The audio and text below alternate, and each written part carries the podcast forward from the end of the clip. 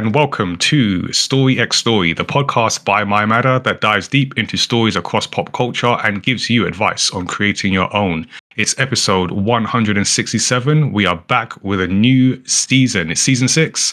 They said it couldn't be done. I don't know who said it couldn't be done, but someone said it couldn't be done. But we did it. Um, we're here, and I'm your co-host Nigel. I am Tazzy, content creator and co-host. And as always, we're bringing you interesting discussions with diverse voices. And to help us out today with all the intricacies of racing and uh, racing simulators that I know nothing about, we have tech guy, well, former tech guy, um, at least former tech guy for us, uh, and current sim racer, uh, Ben, aka Rayokarna. Ben, welcome back to the show because I know you've been on once before. I just couldn't remember which one you've I been on. can't remember. I, it was a video one because I remember using my webcam. Yeah. I can't remember exactly which one. It, oh no, that was it. It was about um, uh, I think it was about It's a round table. It was a roundtable about esports and gaming diversity and how it affects uh, how to get young people and people of lower income brackets to get them into gaming. I remember now. Okay, that sounds like something we do. So, all right, we'll, uh, we'll dig that one out of the archives and, and put that in the show notes. But welcome, welcome back. Thank you.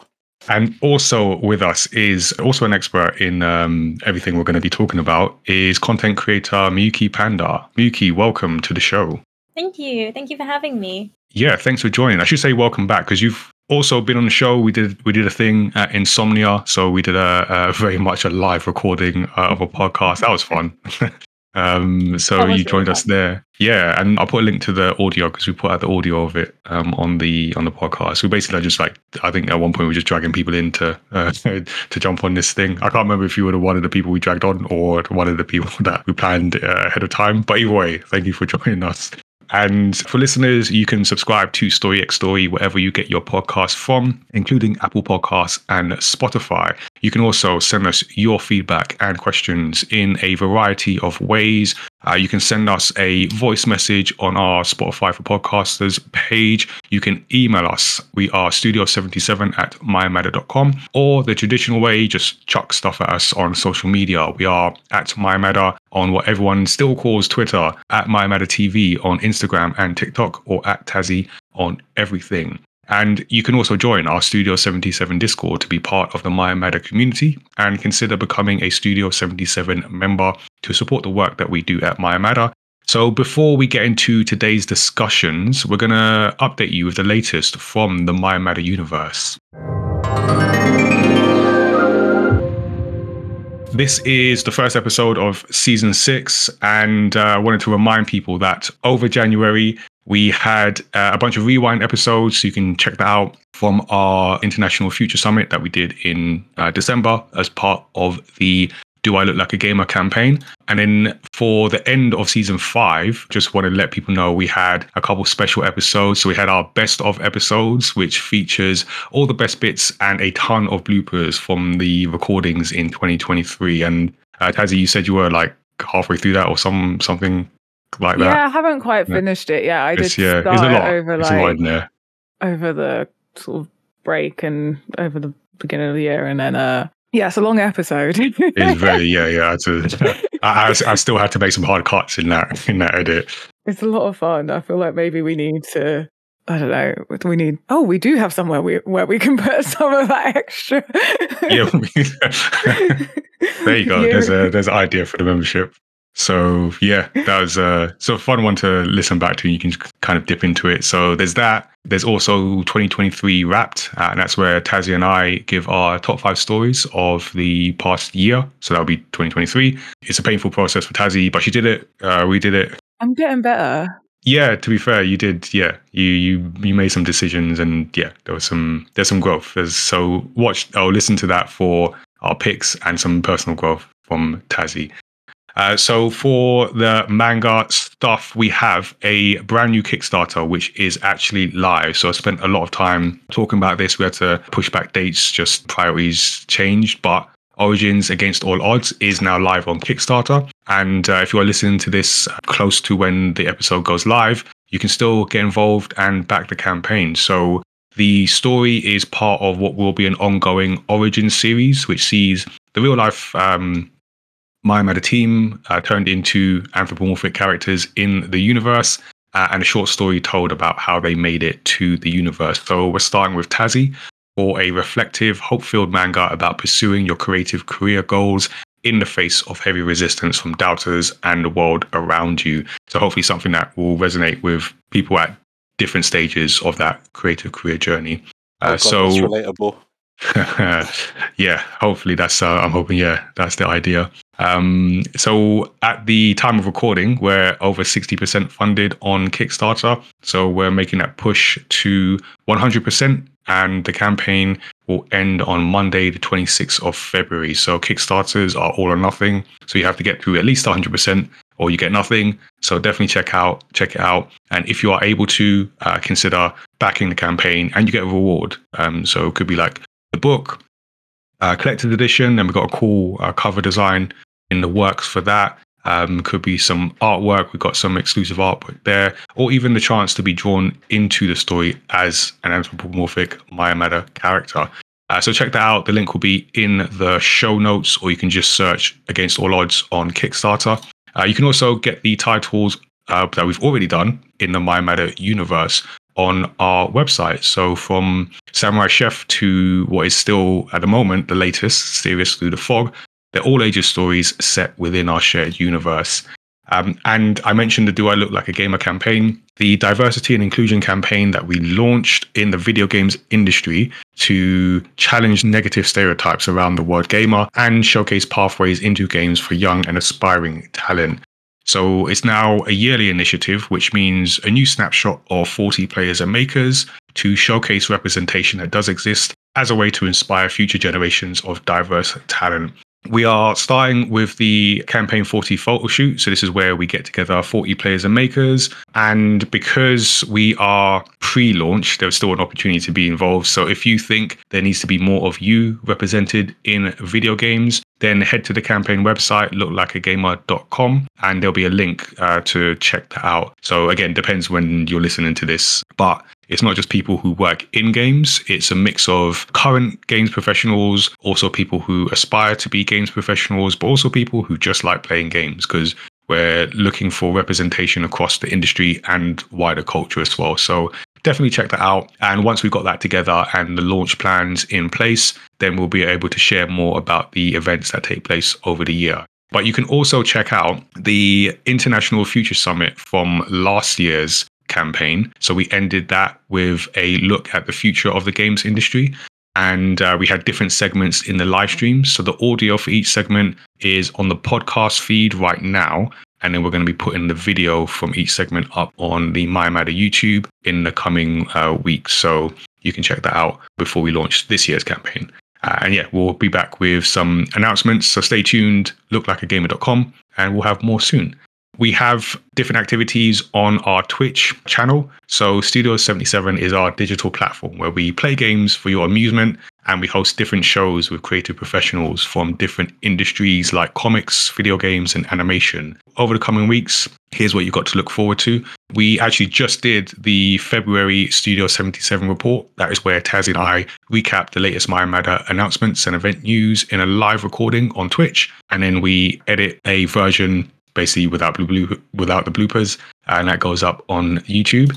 Uh, we have casual conversations with comic creators, which is a monthly series where I talk to a different comic creator about the craft of making comics. Uh, so we'll be back each month, usually on the first Tuesday of each month, but it can shift. So just follow us on Twitch.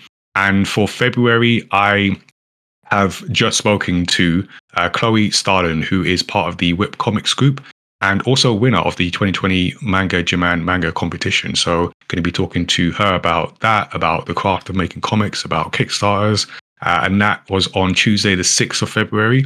And you can catch uh, each month, again, usually the first Tuesday um, from 7.30 p.m. GMT. And towards the end of each month, we like to play games, sometimes well, mostly not. Uh, this month, we are playing Adopt Me on uh, Roblox, which is uh, apparently a fan favorite. So we're going to be playing this game where basically you have to you breed.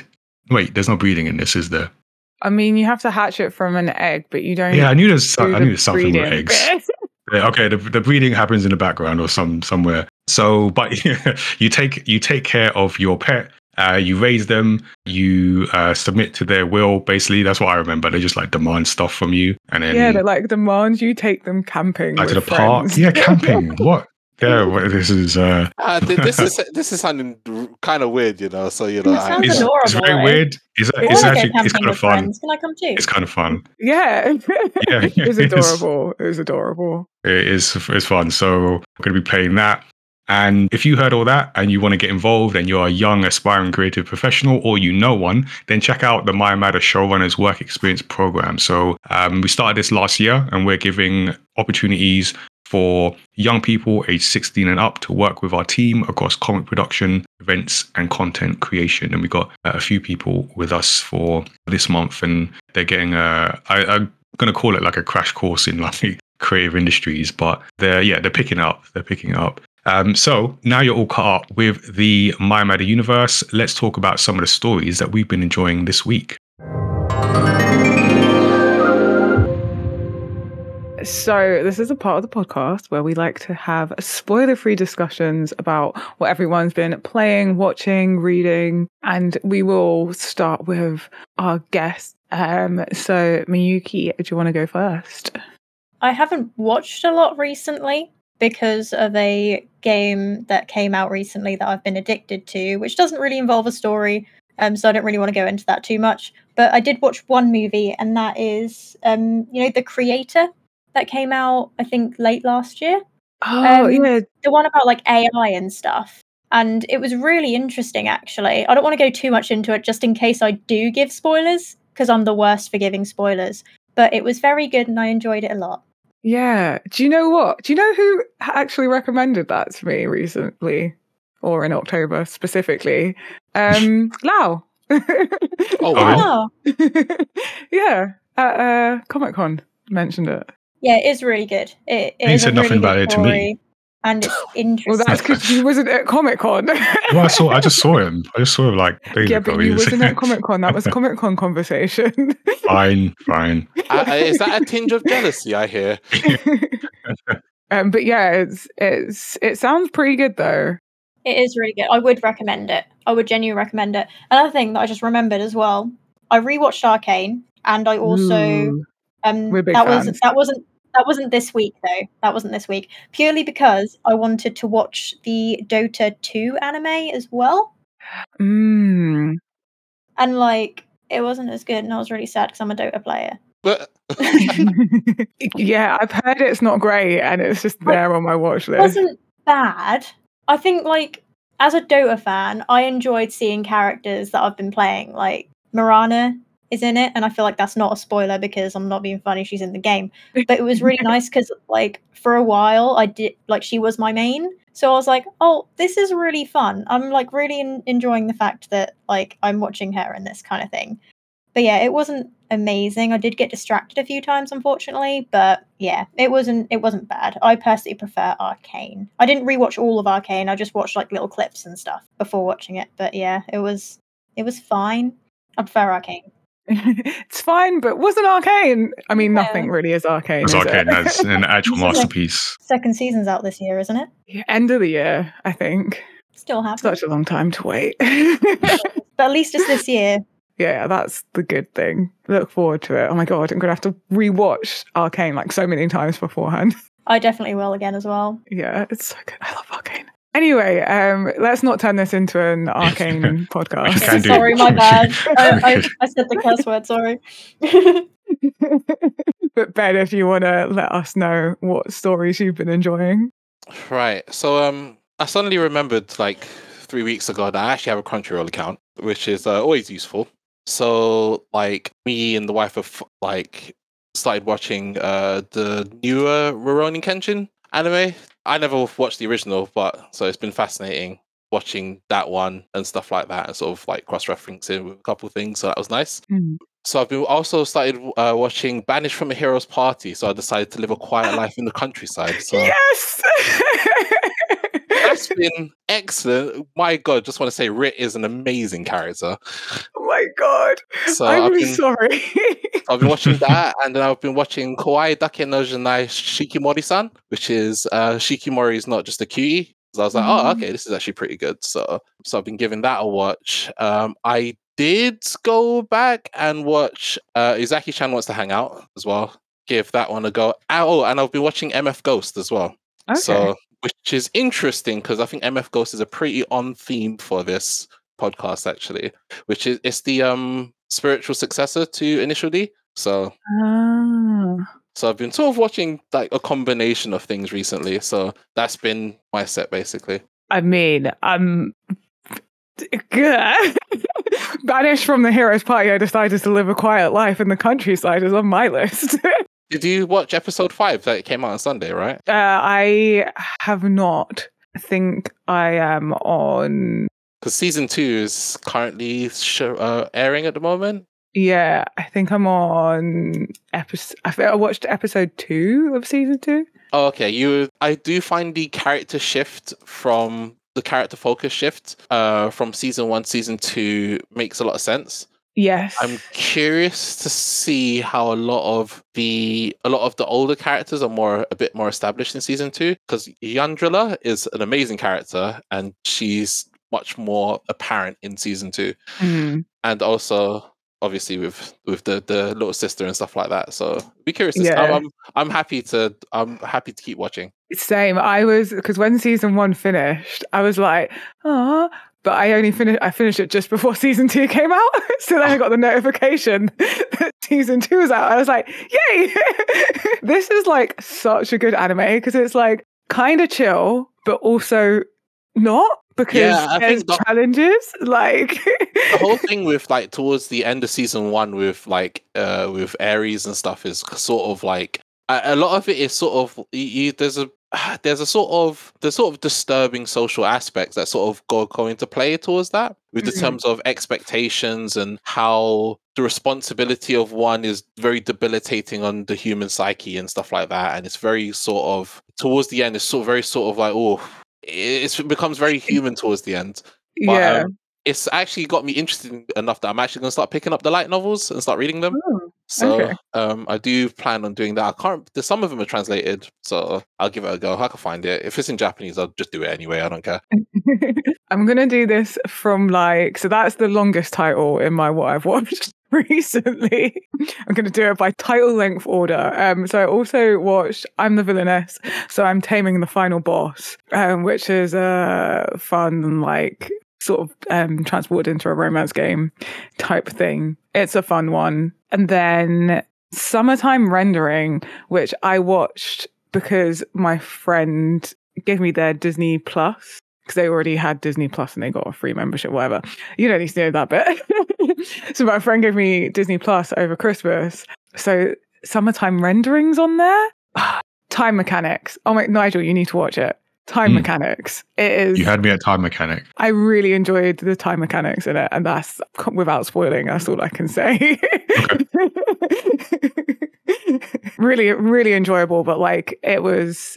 Each episode was like really, cons- I don't know, concise, compacted. A lot happens in each episode. Like there is not a wait. There is not a wasted minute. I don't Mm. think. I don't feel I like like there was a wasted minute. Like all of it was very good storytelling, and you're just like the the story is building up as you're going through it. And like, it was a, it was a wild ride. It was really good. I really really enjoyed it. So did the dog i was looking after at the time apparently. And then i watched Akuma-kun on netflix um which is like an um, a magic investigator. That's the only way i can explain it without spoilers again. That's on my watch list. Is that good? yeah, yeah, I I enjoyed it. It was like fun, but like Ah, how do I explain it? It was like Sherlock if Sherlock Holmes was a kid and it was magic. That sounds really fun. Yeah. That's kind of what it is, but it is really fun. And then Arte. Oh my god, Nigel again, I think you should watch this. I don't know if you want to watch it before or after writing the manga because it is a proper like ins- inspiring story about Hmm. someone following their dreams and a, a character called Arte who wants to do art but she's a woman and it's not it's not the It's not, Not the thing. No dumb thing. It's not the dumb thing. A woman, a woman artist in Renaissance France, like that's that's not a thing. So it's it's about like overcoming obstacles and following your dreams, but it's really good. Okay. And then also we went to see we the preview of Color Purple, Yeah. an got early screening cool of Color. Purple. Oh my god, it was so good. The songs in it were so good. I am an absolute sucker for a musical, And that was a good one. it was a good one. It was a good one, and such move like it was so moving and so beautiful and such great representation of queerness in the black community. I think. Yeah, very. I was going to say uplifting story, but it's not. It's not all uplifting, but it's uplifting through very difficult, like personal and just the times, like difficult challenges, personal and like outside of that as well. But just persevering through. Yeah, that that. Uh, yeah, that's good. I think. Like there you go. Yeah, help field. Yeah. But yeah, that is my long list of long named Okay. I've Yeah. I think uh, that, that's what happens when we take a recording break. so we knew this was going to happen. Welcome to season Yeah. six. Nigel, what's a long list of things that we've missed over the recording break? Yes. Uh, so I've got I've got things I'm I'm I know I've forgotten because just before we recorded I was like oh yeah watch that but uh, so I mentioned this before but I just got a chance to play more games uh, over Christmas and put in uh, a bunch of time or at least relative for me a bunch of time on Ori and the Will of the Wisps. So this is a Metroidvania uh, game so I'm playing it on uh, PC and it's it's just fantastic. I, I think this might be one of my favorite games of all time. Just Ori I is a classic, to be fair. It is. is an absolute classic. It's so there's so much joy in playing this game um, for a genre that when I started, so when I started playing the first one, I thought I wouldn't necessarily be into it. And I just remember within it kind of been more than 90 seconds, I was just like, I'm going to like this game. This is just something about it. It's so well designed. The art style is just fantastic. The story is, it's one of the stories where it's not like plot heavy or anything. It's, it's very light in that, but it just, it frames everything so perfectly just everything fits together in terms of like game design is just just fantastic. I've I literally have nothing negative to say about this experience. And and what's great about it is that like I don't have much experience with Metroidvanias, but and I know like sort of frustration is is part of it and and dying and retrying. But what I find is amazing with this is that I've never, having played the first game and what I played so far of this one, I've never felt like even when I get stuck in bits, I've never felt it's unfair. Like I've always felt I know how to do this. It's just a case of I can't just yet, so I need to practice and do it over and over again. And that's quite a hard thing to to pin down. So uh, yeah, and it's just um the last bit I left it is one of those. It has these big um so it has these big boss battles, but also has these like sweeping scenes where you've got to like traverse the the map before some kind of massive thing bows down on you and you have to like really like you can't make a mistake otherwise you have to do it again but it's so like fun to do it's so exciting it's just a fantastic game so highly recommend it can't can't say enough good things about that also been playing spider-man 2 i think i'm at the end um so I think Spider-Man uh, One, Miles Morales, and Spider-Man Two is just a great trilogy of of a game. I mean, I already like the Spider-Man franchise, but just the way they've done it in the games, I think it's some of the best Spider-Man stories, full stop, in recent times. Uh, obviously, I haven't read a whole bunch of comics, but particularly for the the MCU stuff, as much as I do like that as well. Um, but yeah, the game's great. Won't say too much, but I think uh, I mean Venom is in the trailers and things like that, so you know so where that goes. Uh, what I will say towards the end, because this is a this is a this is a game that feels like a game. And I know it sounds obvious to say, but there's as much as I like it, there's points where it feels very gamey, and I feel that takes away from the narrative a little bit, which is again an interesting design, uh, game design kind of consideration. But overall, I, I think it's a it's a great game, uh, great experience. Uh, so those are a couple of games that I wanted to highlight. I've been watching um, a bunch of things, but to highlight a few, Godzilla minus one. So, friend of the show, Victor Luca from Mega City Comics, I was in there recently and he said, You need to go watch this film. And I was like, Okay, cool, cool, cool. I've, I've heard of it. He's like, No, no, no, you need to go and watch this film. So I was like, Okay, cool. I will actually go and watch it. So I went to see Godzilla minus one, which is, is just basically Godzilla, which is why I wasn't so convinced when he first said it. However, it turned out to be a really great film. And what was fantastic about it is, without spoiling it, it's it's something I feel um, the MCU could learn from because it's essentially a story which has a completely CG villain, but still manages to capture like a human story that resonates and leaves you thinking about it after the story is done. So yeah, the, the main character is like relatable. He's he's he's done something. I won't say too much, but he's done something that is relatable and then has to deal with it in the context of fighting Godzilla. And yeah, just the way they've they've captured like the human element of that story is um, really impressive. And the special effects aren't bad, uh, which some of the Marvel films have suffered from. So it can be done. That's all I'm saying. It can be done. Maybe you have to reduce the, the amount of films you release, but that's a whole other discussion. I might have to add that to my list. I do like a well told Godzilla yeah, is is very good. I was I, I was genuinely surprised. I actually I messaged him after like, yeah, it's this is very good. I've also been rewatching something. I don't often rewatch things. I'm actually I'm pretty bad at that. But I am rewatching TV series Peaky Blinders because I need to watch the final season and it's been a while since I watched the others. So I'm just thought I'd go through it all again. So it's a British series um, created by Steven Knight, and it's one of those uh, period crime dramas. And if you've been watching this or listening to this podcast long enough, I'm kind of a sucker for like anything like crime drama, of gangster shows, because they're really business shows uh, when you think about it. So I'm really doing research. um, but this is a show that follows the Peaky Blinders gang in Birmingham and it's starring uh, Cillian Murphy, and it's about it takes place after the First World War. So it's this guy who's come from the war back home. His home happens to be sort of leader of this uh, of this gang, and also it's just got great performances, including mentioning Cillian Murphy, uh, Helen McCrory, who I actually met some years ago and sadly passed away. I can't remember if it was last year or the year before, but fairly recently, which was yeah, but yeah, she's great in it. Everyone's great in it. And what I like about the show, it's like I say, when I say it's, a, it's really a business show, but so this character has such ambition and he's essentially a small business in the context of this like gang warfare. And his ambition just sees him rise, but also see the consequences of ambition and I'll I'll leave it at that but it's just such a well well told story you want to follow the characters you are caught in all the yeah, the relationships. Um, Tom Hardy is in this at some point. Yeah, just is one of my favorite uh, favorite shows. And yeah, business. I'm learning. So anyway, um, and then the last thing I will mention is a show called The Brothers Sun, which is I don't know if anyone's seen this. It's pretty new. Mm, No. I have not. I've not. I haven't either. It, it popped up on Netflix. I, so I'm just looking it up. So it premiered, yeah, uh, this year. So in January. So it just popped up, and the trailer, the trailer got me. So I was like, "This looks interesting." It has um, Michelle Yeoh, and that was kind of, I think that was kind of it because like if she's in it, it must be good. So I'll check it out. Oh, some good faces in there. Yeah. Um. So it, it's this.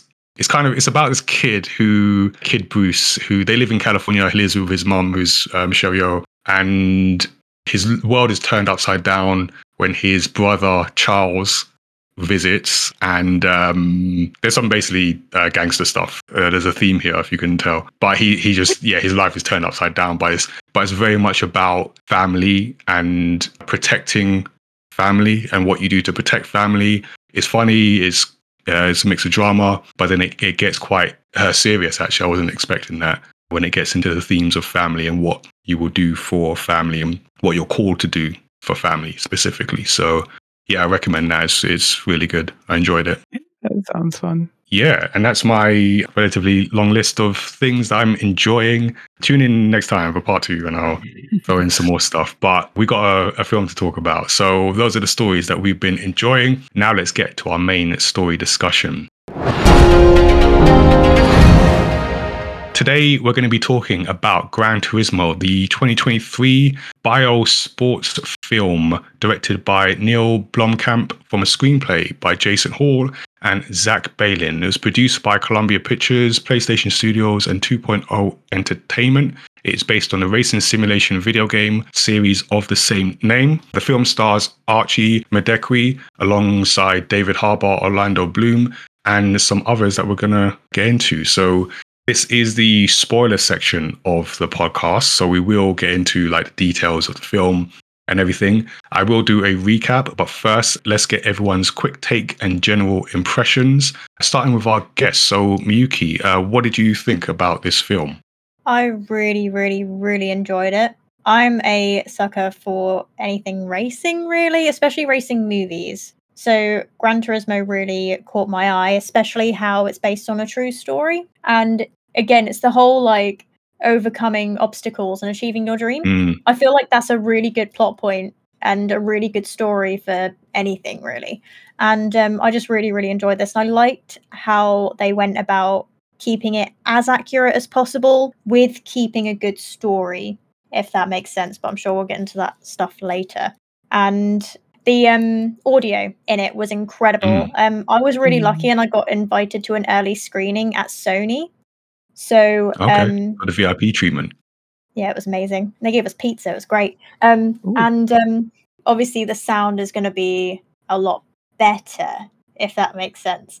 And you could hear like the different sounds of the different cars and like just the different tones. I don't know if that's the right word, but basically you could distinguish different cars. And I, I like engine sounds as well. I like cars. They go broom broom. Um, and it was just really really good i couldn't get over like just the sound of it all when i went and watched it again in the cinema it was still really good but it didn't compare to watching it at sony unfortunately i was like oh my god it's ruined the movie for me but no you were spoiled. yeah this the sound was just incredible and there it was just a lot of things about it that i really really loved Oh, we'll we'll get into it. We'll get into it. So, um, Ben, how about yourself? Um, what did you think of this film? I actually had a lot of fun watching it. Obviously, some bits were quite dramatized and whatnot. So I found some bits quite relatable. The specifics in terms of the the thing, it'd be the things that they cover, like the sort of story beats that they cover. Because I'm actually a big fan of uh, Jans Mardenborough as a driver. I actually followed him when he originally when he originally completed GT Academy. I was actually following him back then. He's actually one year younger than me, which is weird. And um, I remember I used to watch his races. So, for example, the, the whole plot point with the Le Mans 24 hours that they told towards the end, I actually watched that live. Wow. Oh So wow! I have a Cool. I I have a very clear understanding of of, of how that went. Uh, spoiler alert: it didn't exactly go to plan, but um, uh, he actually competed in two Le Mans 24 hours. So the ones that the story refers to is actually his second one, not his first Mm. but we'll get back into that later. So obviously, there's um they sort of swapped and moved things around for the taking creative liberties for the aspect of it's a screenplay.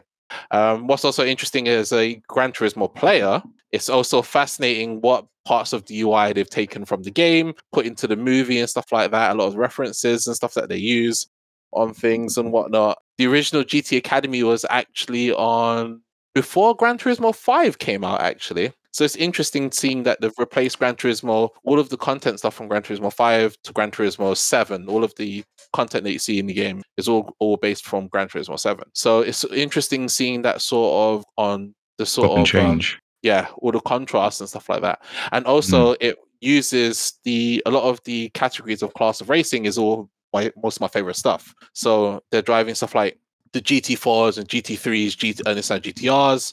The Le Mans cars was interesting because I correct me if I'm wrong, they they were not LMP1 cars. They were actually either LMP3s or DPIs, and I wasn't be I wasn't able to tell. And I if there's one think thing I can guarantee in this podcast, I will not be correcting you, Ben. I mean, that, To be that fair, I sounds was right to thinking I me. thought I agreed with you, but I thought I was just like, n- I thought I was wrong, but now hearing it from someone else as well, it kind of makes sense. So what it what it sounds like you're both saying is that we picked the right people to guest on this episode. That's, that's, that's what I'm hearing. Um, uh, Tazzy, uh, can you bless us with some uh, technical racing knowledge? What did you think of this story? Yes, so much technical knowledge. The uh, the cars went vroom, um, and some people won races. Like it was no. That's the kind of insight people tune into this podcast for. I was blown away by this film. I so I watched it earlier today. Full disclosure, classic Tazzy last minute watcher. And I cried so many times. Aw. At first, it was just getting me like watery eyed, and I was like, oh. And then, in sort of like halfway through, I I was like, that's I can't, I can't not cry. And just on so many layers. Like Mm. the stakes were high, but not just in one area. There was like the emotional stakes. There was the like life threatening stakes because, uh, you know, fast cars driving dangerous.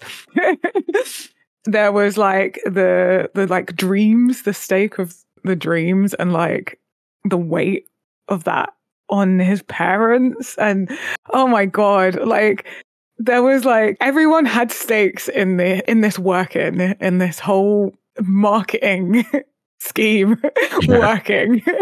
Like and i just love that it started off as like oh this would be a great idea to to market cars like mm. this and then by the end it's like everyone is like everyone that's part of it is like no we got to make this work like I mean, yeah, do it for the kid. this is this is an all-in situation. It's like it's we're doing this. There's no other option, kind of thing. And To be fair to you, Tazzy, that is basically motor racing in a nutshell. It is used to Yeah. market cars. So yeah, you're not wrong.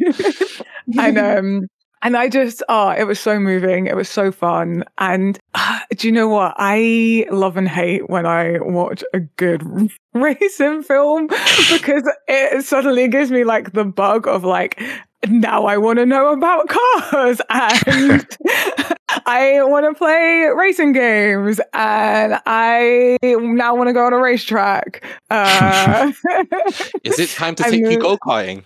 Yeah, Oh, let's, love oh, let's go-karting. go go karting. That'd be great. And Let's this- do it. this is the exact effect that Ford versus Ferrari had on me, and I feel like That's such a good film too. the it's such a good film, really good film, and of course the the kind of like the paramount part of that is also Le Mans.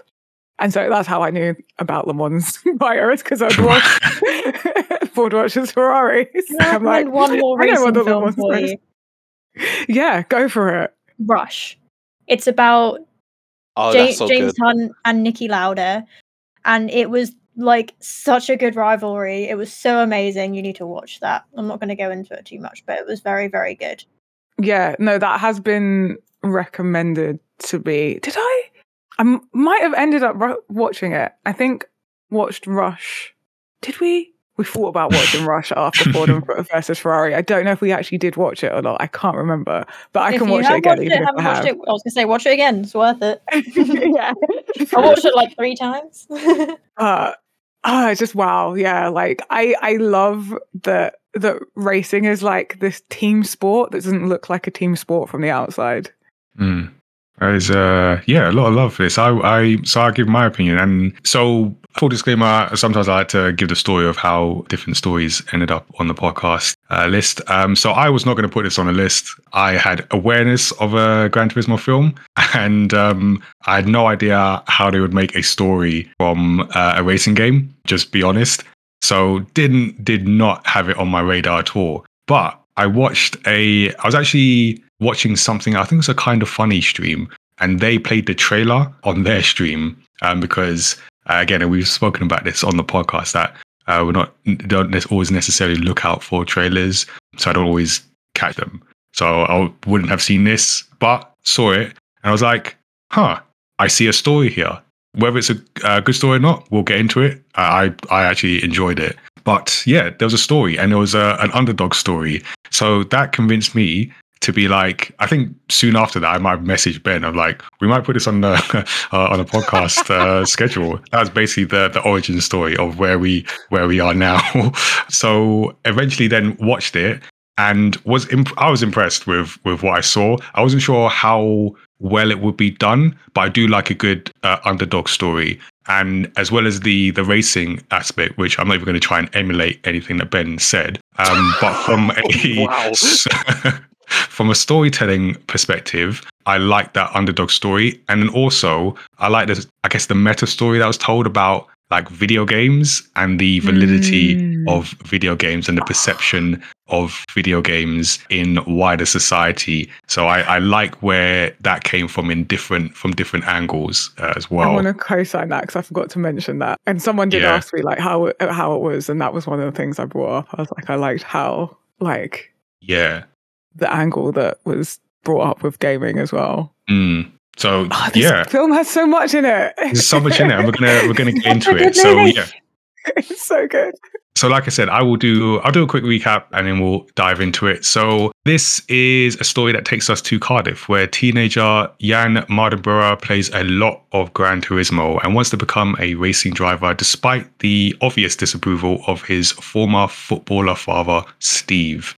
Following a pitch by marketing executive Danny Moore, Nissan established the GT Academy to recruit skilled players and turn them into real racing drivers. Danny recruits former driver turned mechanic Jack Salter to train the players. Jack is initially hesitant, to say the least, but accepts after tiring of the arrogance of his team's driver, Nicholas Capa. Jann soon learns he's eligible to join the GT Academy after setting a time record for a particular track.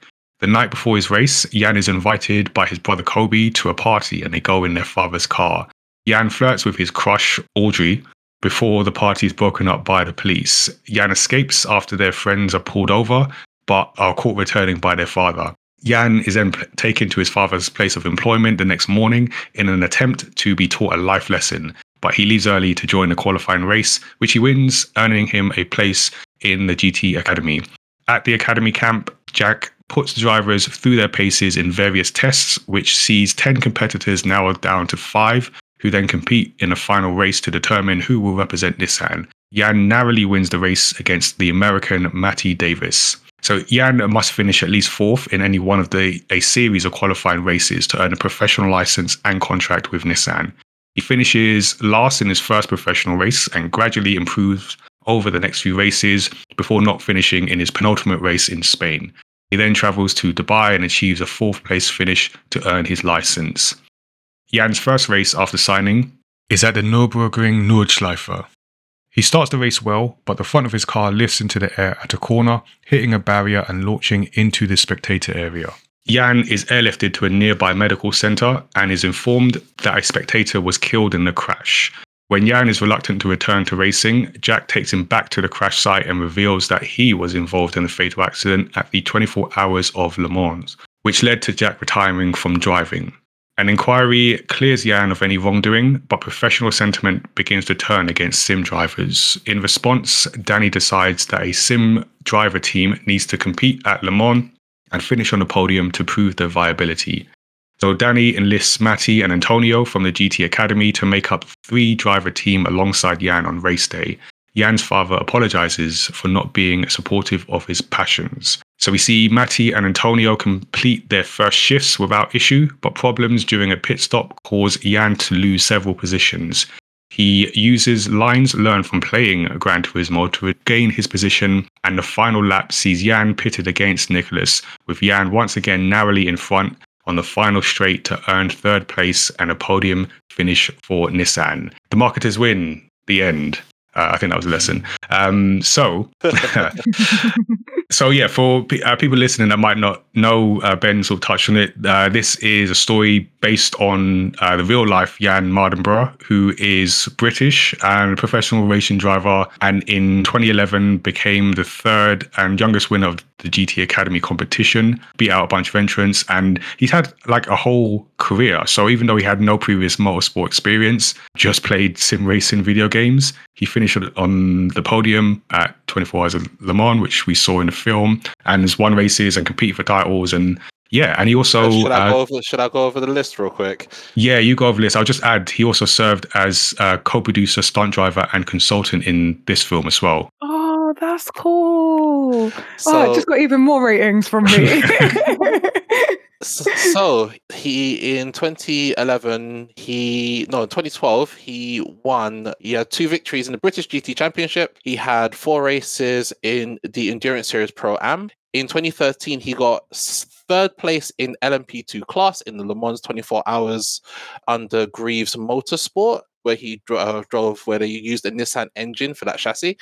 In 2014, he competed in Le Mans 24 Hours again in, in LMP two, where he finished fifth. Um, he also got two wins in the GP3 series um, with with one victory in the Toyota Racing Series on the Gars Motorsports. He had three victories and seven podiums, and finished second in championship for that season in 2015 was the uh, Le Mans 24 Hours, where he actually competed in the highest racing class, which is LMP1, in under using the ill-fated GTR LM uh, GTR LM Nismo, which didn't finish the race unfortunately, and got one win in the Endurance Pro Am Series. 2016, he got one win and two podiums in the Super GT Championship in Japan under the GT300 class. And he competed and got one fastest laps in the GT500 series, in the GT Super GT Championship and Super Formula.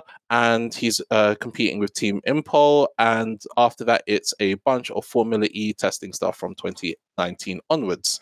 So he's had quite the career. Had a full full career. That is that's that's really inspiring. And he's still active by the way, because he, he competes yeah. in the Super Taikyu, Super Taikyu uh, uh, racing series, which is basically a ja- it's a Japanese racing series where they have something like nine different classes of cars, and mm. like the track consists of like sixty plus cars on the grid, and it's like it's multi-class madness basically. um, and uh, he's running for Helm Esport, uh, Helm Motorsports. That's cool. It's just like hearing that and just seeing like I love when because I'm not necessarily super into uh, motorsports, but just I like hearing when there's something where you feel you've got some idea, but in as Ben has just explained, there's a whole world within it, and that's really cool. Um, really cool to hear. And what's been nice to hear from everyone is just like the response uh, to this film, which including myself, I kind of expected because there's like um, an interest in like you know the, the underlying story and particularly for um, Yuki and Ben in the sport itself. So as I was putting the notes together, I was curious to know what the, I guess, the, the non gamey uh, perspective is. And I found a, a review on Polygon, um, which wasn't as convinced as we all seem to be about the merits of this film. So I've just got a, quote here who from Oli Welsh, who mentions about the film that, and just like Tetris, which itself had a recent sort of real life adaptation, it strays, uh, talking about Gran Turismo, it strays pretty far from both truth and plausibility in its overcooked take on real life events, then self consciously frames those events with video gamey graphics to remind everyone of their unreal inspiration.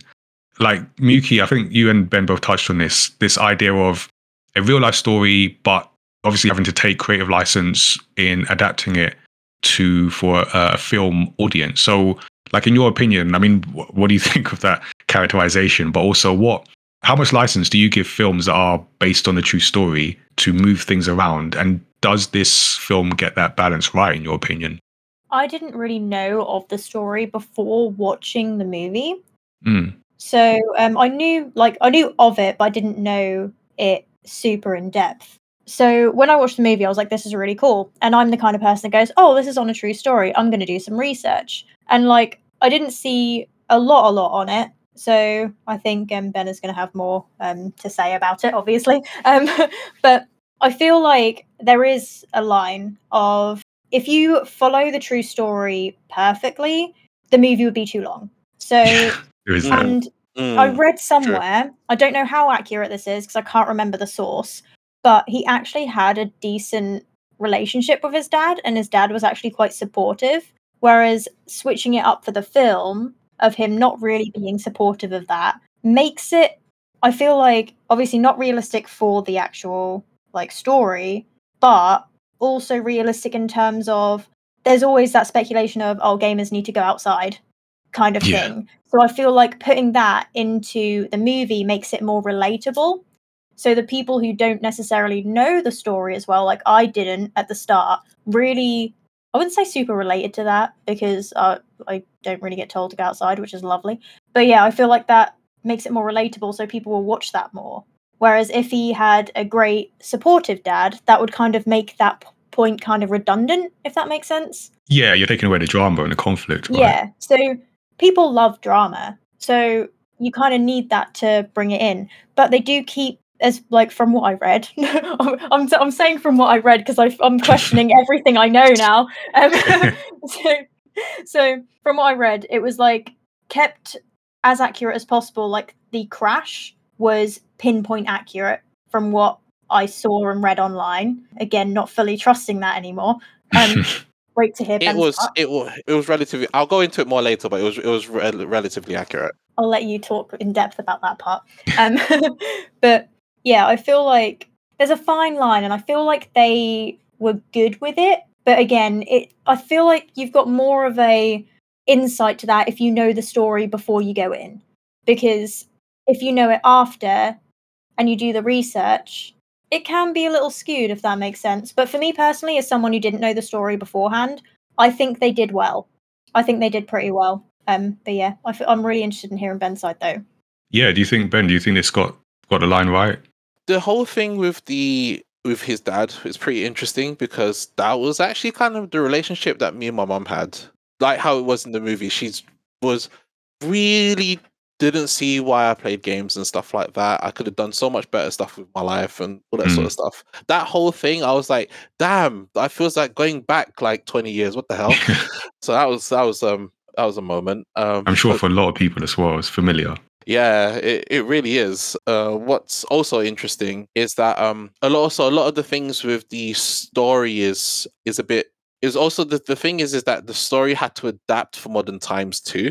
And mm. I think a lot that's kind of lost in translation sometimes because obviously oh at the time when the GT Academy first came out, there wasn't actually a GT game for the PlayStation 3 at that time. So they released the GT Academy as a sort of a side project, as a sort of prologue into Gran Turismo 5. And basically, it was a pretty big thing when it came out. So in the in the movie and stuff like that, he had to run back and stuff to race online and stuff. But they actually, from what I remember, I they didn't actually have a race online to qualify. Actually, okay.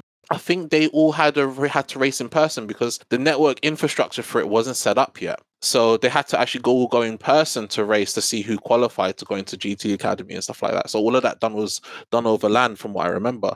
So it's all of that sort of stuff because it's you, they've had to adapt it for modern times to obviously changes the flow of the story. Uh, the thing is about the I think the crash itself is probably one of the most important things that has moved so, since we've already covered the crash already, the crash actually happened considerably after when he got his license. So it happened like I think it was a two a year or two after, and the crash at the Nurburgring was basically it was a one-off racing event. And I'm not too sure if you know anything about cars, especially about GT3 cars, but GT3 cars have a for the how heavy they are, they have a considerable amount of down mechanical downforce, which means that if any sort of wind gets under them, they'll just flip, basically. Right. So because of that, the race engineer that was with him, while I had to double check to see if the if what he was telling was accurate, but as far as I'm aware, the crash that he's referring to, it luckily no one died from it. But he's referring to I think he's referring to the Le Mans of 1999 when the Mercedes CLR in practice because the car had so much downforce and also the Mulsanne straights used to be a bit hilly. Basically, the car flipped in the air, flipped three or four times before landing off track into a tree, basically. And that happened twice running up to the event. So they had they basically cancelled they basically DNF'd the car before the race even started. But incidents like that used to happen all the time. The Porsche 911 GT1, I think, flipped at Road Atlanta during IMSA as well that same year.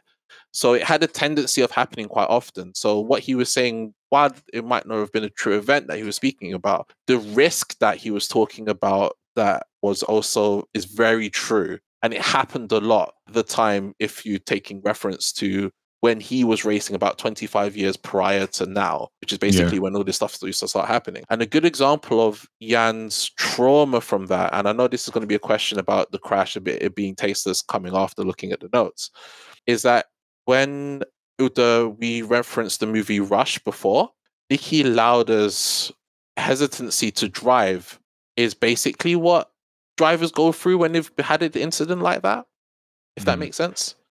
So it's a pretty- trauma, right? Yeah. yeah, because you, you you never know what's going to happen, right? Mm. It's it's one of those things. But to answer the original question, because I've gone completely off tangent now, um, is that yeah, you sort of have to take liberties from it because it's it's being modernized for the modern day as well. You have to make it so that people are able to consume the said media, right? You have to Mm. change things to allow people to watch it or watch it in a way and understand it. Yeah, because motor racing is really really complicated Yeah.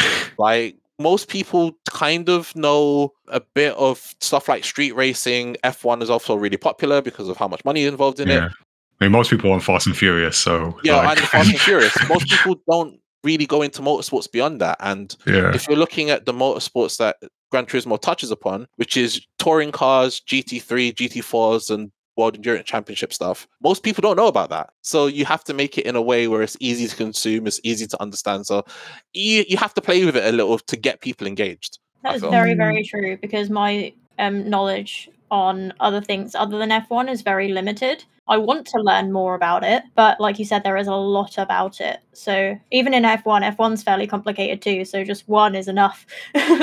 It's true. yeah. It's true. Exactly. I think I completely agree. Like you have to. It wouldn't make like if they spent too long on so many different things, like details about how cars work, or you know, like adding all the races in between. You know, they had to skew the story a bit, and you know, Mm. you know, maybe like merge some race instant like races to make it flow right. yeah. Also, I feel like I feel like this might be a bit of an unfair statement weighted against it because it has video games in it. Yeah, I did think That's that. what it feels like to me because both truth and plausibility, I mean, it felt pretty plausible to me.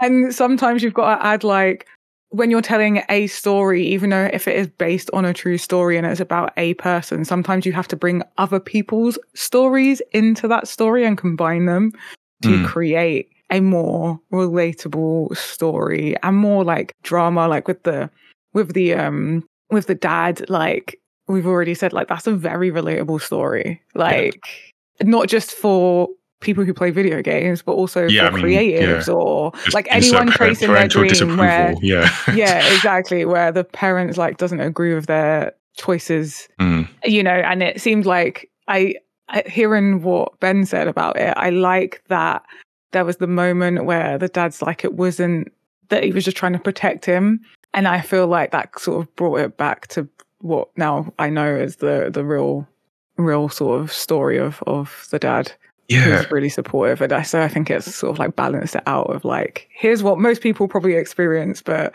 also like the dad's supportive he just was scared yeah, I think that's a that's a good word to to use because I, again we said it, but it's like very familiar. And for you know, we speak to a lot of young people and like parents uh, as well, and it's that reoccurring thing of like, first of all, parents want the best for the child. So I feel like a lot of this comes from I just want my child to be like safe and secure and be able to earn their, their way through through life. And then there's a layer of I want them to do what's familiar to me. And they also represented that because uh, Steve knows football, and I appreciate that as a football fan. But he's like, play football because that's what I did. That's what that's what I understand. Why can't you be more like your brother? He plays football. I play football. We play football. We don't do this video games thing. I thought that's a, an an aspect to it that's also relatable. But I tend to agree with the balance. It's it's um because when I was put, like pulling things together and, and reading other thoughts, I didn't want to do the the instant knee jerk reaction of like, oh, people don't get video games. But I did feel there was there was some of that because the criticisms I was hearing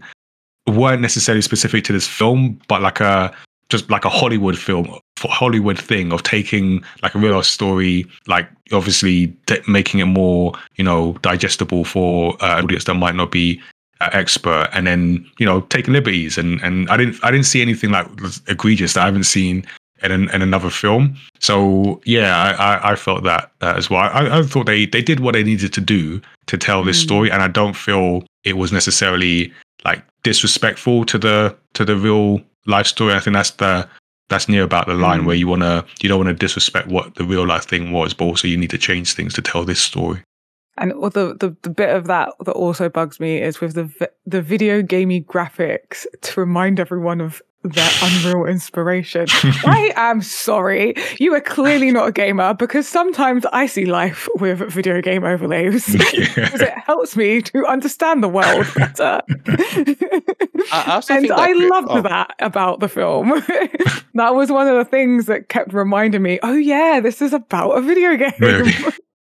I feel And like those graphics were sorry. really well done as well. Like the transition between the different graphics and stuff like that. I thought it was so good. I, I really, really enjoyed it. I was like, my brain is happy right now. there was there was the moment where he was in the qualifying race when he was playing in the Yeah, like yeah. gaming the- arena and you know like the car builds out around him do you Yeah. know what i really appreciated that about that is that he kicked kept the his shoes off just before and they kept his shoe His shoe on. I knew you were going to say that. they kept his shoe literally i like so my mind could i was like i that i like that I like that they didn't because it just it, it added to that seamless like blending and also like the captures the feel of what it's like playing a video game for people that might not play. Like i am someone that can get really absorbed into a game and it does like you you fall into it right? You're now in the game. And then i like that they then done it in reverse in one of his races at the end. and yeah. And then i was like yeah and it looked good it was done well gosh It was done and I really think I well. feel it's done really well. I feel like there's films that are not related to video games that have sort of done that kind of like it's normally when someone's trying to figure something out and they're like using their brain to imagine like some sort of overlay around like the in world. The Good Doctor. Have you seen The Good Doctor? no, I haven't, but now I want to watch it. Oh, I haven't seen either. So, very briefly, autistic doctor, like incredible, incredible mind. He will be like um working on a patient, and then he'll literally look up, and then he will see just everywhere the anatomy, anything that he's read before, kind of thing, and it's all like a massive like overlay, like in front of Mm. him and stuff like that, and around him. And Okay. it's incredible. And the characters end up calling it, oh, it's just the Sean thing. And it's like it's like amazing. And the other characters, I love it when they try and do it as well, but it doesn't work for them because they don't have the right brain. But it's honestly, I would 100% recommend it. The earlier seasons are better than the later seasons, but it it's honestly it's worth a watch. Okay. Uh, ben, overlays. you were going to say something. Uh, what's interesting about the graphics is, and that sort of criticism about it, it's not realistic, is that if you look at sim racing now, there's a lot more sim racers that are into that are in real racing. So, uh, two races because uh, the Gran Turismo League season happens like uh, once a year, where they actually have a competitive esports system. Um, and two of them, Igor Fraga and Miyazono, I think it is, both of them compete in Super Formula Series in real life racing, and it the whole thing of it's uh not believable, and you compare the differences, not the differences, but the sort of blend between sim racing and real racing in this day and age, is actually relatively not similar, but they sort of go hand in hand now. So it's so I kind of think a comment like that is a bit egregious, especially when you look at the current situation of like sim racing or motor racing as a whole. And to say sort of say that without sort of applying that sort of logic, as in maybe there's something to it, sort of thing, because you can't see what the person sees when they're driving that car. Mm. So, and the whole thing about in Jann's head is that he sees it a certain way to figure out figure out the situation. Yeah. But if sim you- was, if other sim racers can do it, so what's there's nothing wrong with his way of seeing it. And obviously, considering that his track records, he's a f- incredibly fast driver. So you know, it Yeah. works, I guess. and also you have to somehow visually you have to somehow make visualization of someone's thought pattern like Yeah. there's no way of us The audience. that's why it's a film it's a creative piece that's the job of movies. To Yeah, visualize the things that we cannot visualize.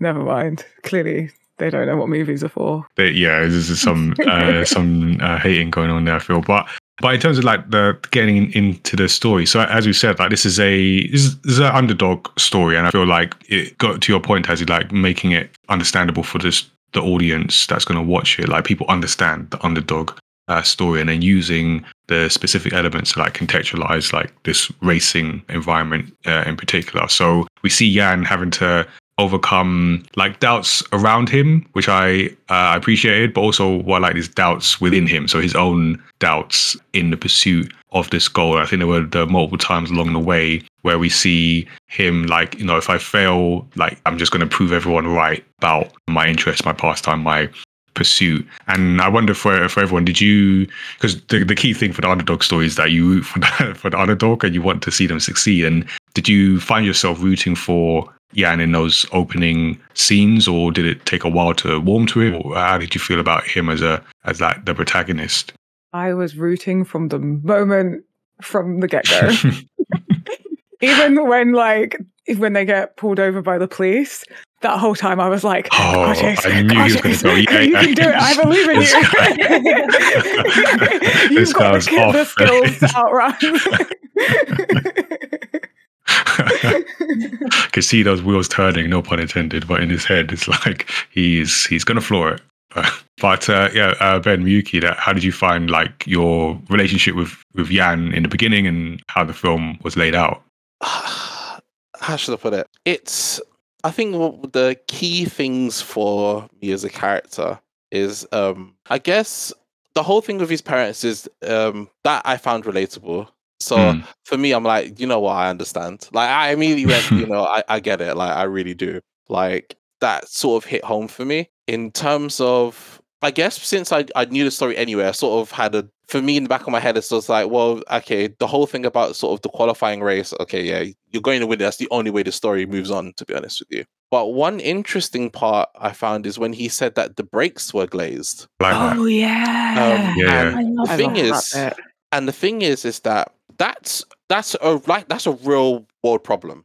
Like when that Mm. happens, and um, and I've had that issue myself when I'm doing sim racing, and it might be a car setup problem. It might be the load cell on my pedals uh, are acting weird. It could be so many different things. But to sort of say that and think, and he's like, also, it's, it's a little bit implausible for the fact that, like, he said, "Oh yeah, the brakes are glazed," and the other guy's like, "Well, what? How would you get it?" And, and then the guy was like, "Actually, yeah, no, they're they're glazed." And they're like, "There's a part of it that makes you go, do you know what? I fair enough, like, fair enough, right?" Do you know what? Because that's the bit that, like, again, for the the audience that doesn't necessarily understand like the details of cars and what it specifically means to have the the brakes glazed. What it it said to me is that you've got this character Jack who does not think any of this is is credible. Just he's just here because he hates the other place even more, and he doubts Jann, especially at that moment because they've crashed. So he's like, "See, they can't do it." But he that moment is like Jann saying, "I I know this." and I know it as maybe as well as as you, and proving to him when you know they confirm it that he was right. That's like the moment in the story. Was like, okay, the the mentor character has more respect for this this kid. He's like, okay, cool. There's there's something there because not everyone would know that, and he was right. So I, from a storytelling perspective as well, that that part I really enjoyed. And uh, the the do you know that that real stuck up driver, The one that was American, driving, not the American dude, the one that was driving the gold Lamborghini. oh, the Oh, German, yeah. yeah, yeah. Yeah, Was he? I, So- assu- I don't know. I assume German. Is he German? they didn't really give his nationality. Actually, No, he didn't. I just assumed that. Okay, I'm gonna adjust my uh, own biases, but yeah, continue. So the so do you know the so the two incidents that he gets into, the one where he hits him at the start, Mm, right? Yeah, If in the real race, the stewards would have penalized him for that hard. Right. I was thinking that. I would That assume. me- yeah, That, that like frustrated me a little bit, to be honest. Yeah, like that, like, that that would have wouldn't be been a, allowed. that would be a very strict penalization sort of thing. I did question that. I was yeah. like, it's like, how is in that this allowed? extremely dangerous sport, Yeah. that's allowed? I don't think so. and and I kind of think I, I think where the movie could have done better is to sort of catch how like basically give penalizations for that. Sure, he might not have come the place where he needs to, but the other that that should have been a immediate strict steward talking to. Like stewards would be like, right, yeah, look, sorry, you got a time penalty, you can't be doing none of that. And also the when he sort of ran the car, when he sort of ran Jann's car against the wall, that's a black flag. You cannot do that in racing. You absolutely cannot do that. If and you're a black flag like you're you're off? Off. Is that like a red card of Yeah. football? You might have to translate things into Yeah, football because yeah. So it's at worst you'll get a stop and go penalty for it. But if you're purposely doing that and considering the situation the two cars were in, if the, he did that for way too long, he was in the sight. He had uh, Jann's car in sight, so he knew that he was there, and he kept that car along the wall enough to do damage. That's an immediate. That's a disqualification. So he would never been able to get away with that. So I kind of feel that those two moments for me are probably, ironically enough, the weakest parts of the movie. But I kind of think that it's I can understand because there's a lot of people in motor racing that they were right.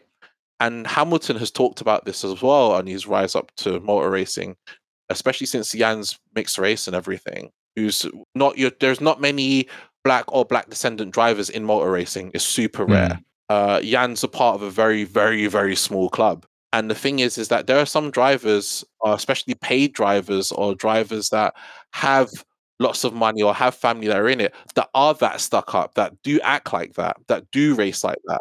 And from that perspective, for me, I could understand that because not only is, that aspect in real racing, but that aspect is actually in sim racing. There's a lot of times in sim racing when you go into subreddits and stuff like that, this very elitist sort of thing, and people will do that to you. So that bit for me was the most relatable sort of thing was the fact that someone was willing to ruin your race like that. Because yeah, obviously the steward should have got involved and stuff like that, but people would genuinely do that. That's yeah. I guess that's that's when you you know approach that line to things that aren't realistic in the the real sport, but then play for the story and make sense to the story, and then it adds to the you know because that guy was like the almost like the villain for multiple characters, so it adds to his villain role of like you can't do that, and now we hate you, and now we want to see you uh, go down. So it is always a balance. And actually, speaking of balance, what I also found interesting in this is so you had different themes in the story, and one of them is like the doubters. And I feel the three main, I guess, the three main characters, main protagonist Danny, Jack, and Jann are all facing different types of doubt, and they all need each other to succeed. So you have this this partnership by, I guess, not by convenience, because all they all opt into it, but I always like how like characters are introduced and what that says about them. So uh, we see uh, Jann alone in his room, and we I think almost immediately see like his father. I think comes in with a football. I think he comes in and is like, "Do you want to go and kick the ball around?" And just see that disapproval. So we see that. We see Danny was interesting where he comes in and he's like he's getting a taxi to his meeting and he's changing in the taxi and he's speaking to this audience who are just have no conviction about what he's saying and then somehow decide to give him the opportunity. And then who I really liked was Jack, like his introduction, where we see him in in that fancy elitist team and everything's like gold and uh, there's like this cool music playing. And then we go like down to under the car and, and he comes in and it kind of like represents like where he is his like literal fall from grace where we now meet him when he's just low down and underneath like all this riches all this this gold of the car. And for for those three like what did you think of the relationship between the three? Speaking of like rooting for Jann did you did you like the relationship between those three characters and their motivations essentially because i found them i found it like a nice dynamic between them because they kind of represented different things but what did you all think I agree in that aspect that they represented different things.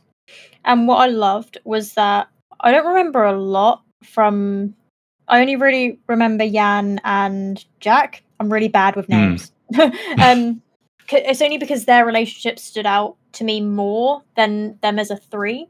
They all had they all had a um like part to play, obviously, but that part really stood out to me because they both played a part in each other's character development and i just i i'm i'm a sucker for like really really like heartfelt like when two characters like aren't like big on each other to start with and there's lots of doubts and then Mm, they're suddenly like really really close and they really really help each other in growing as a as reluctant people. mentor Yeah, Mm. basically. And I absolutely love that. And it wouldn't have been the same without that relationship. And that's what stuck out to me. I don't I didn't really see them as a three, to be honest. So I just kind of saw them as like a business Okay. guy who was thinking of like business. And then But you know why I see them as a three? I'd see them as I'd three though.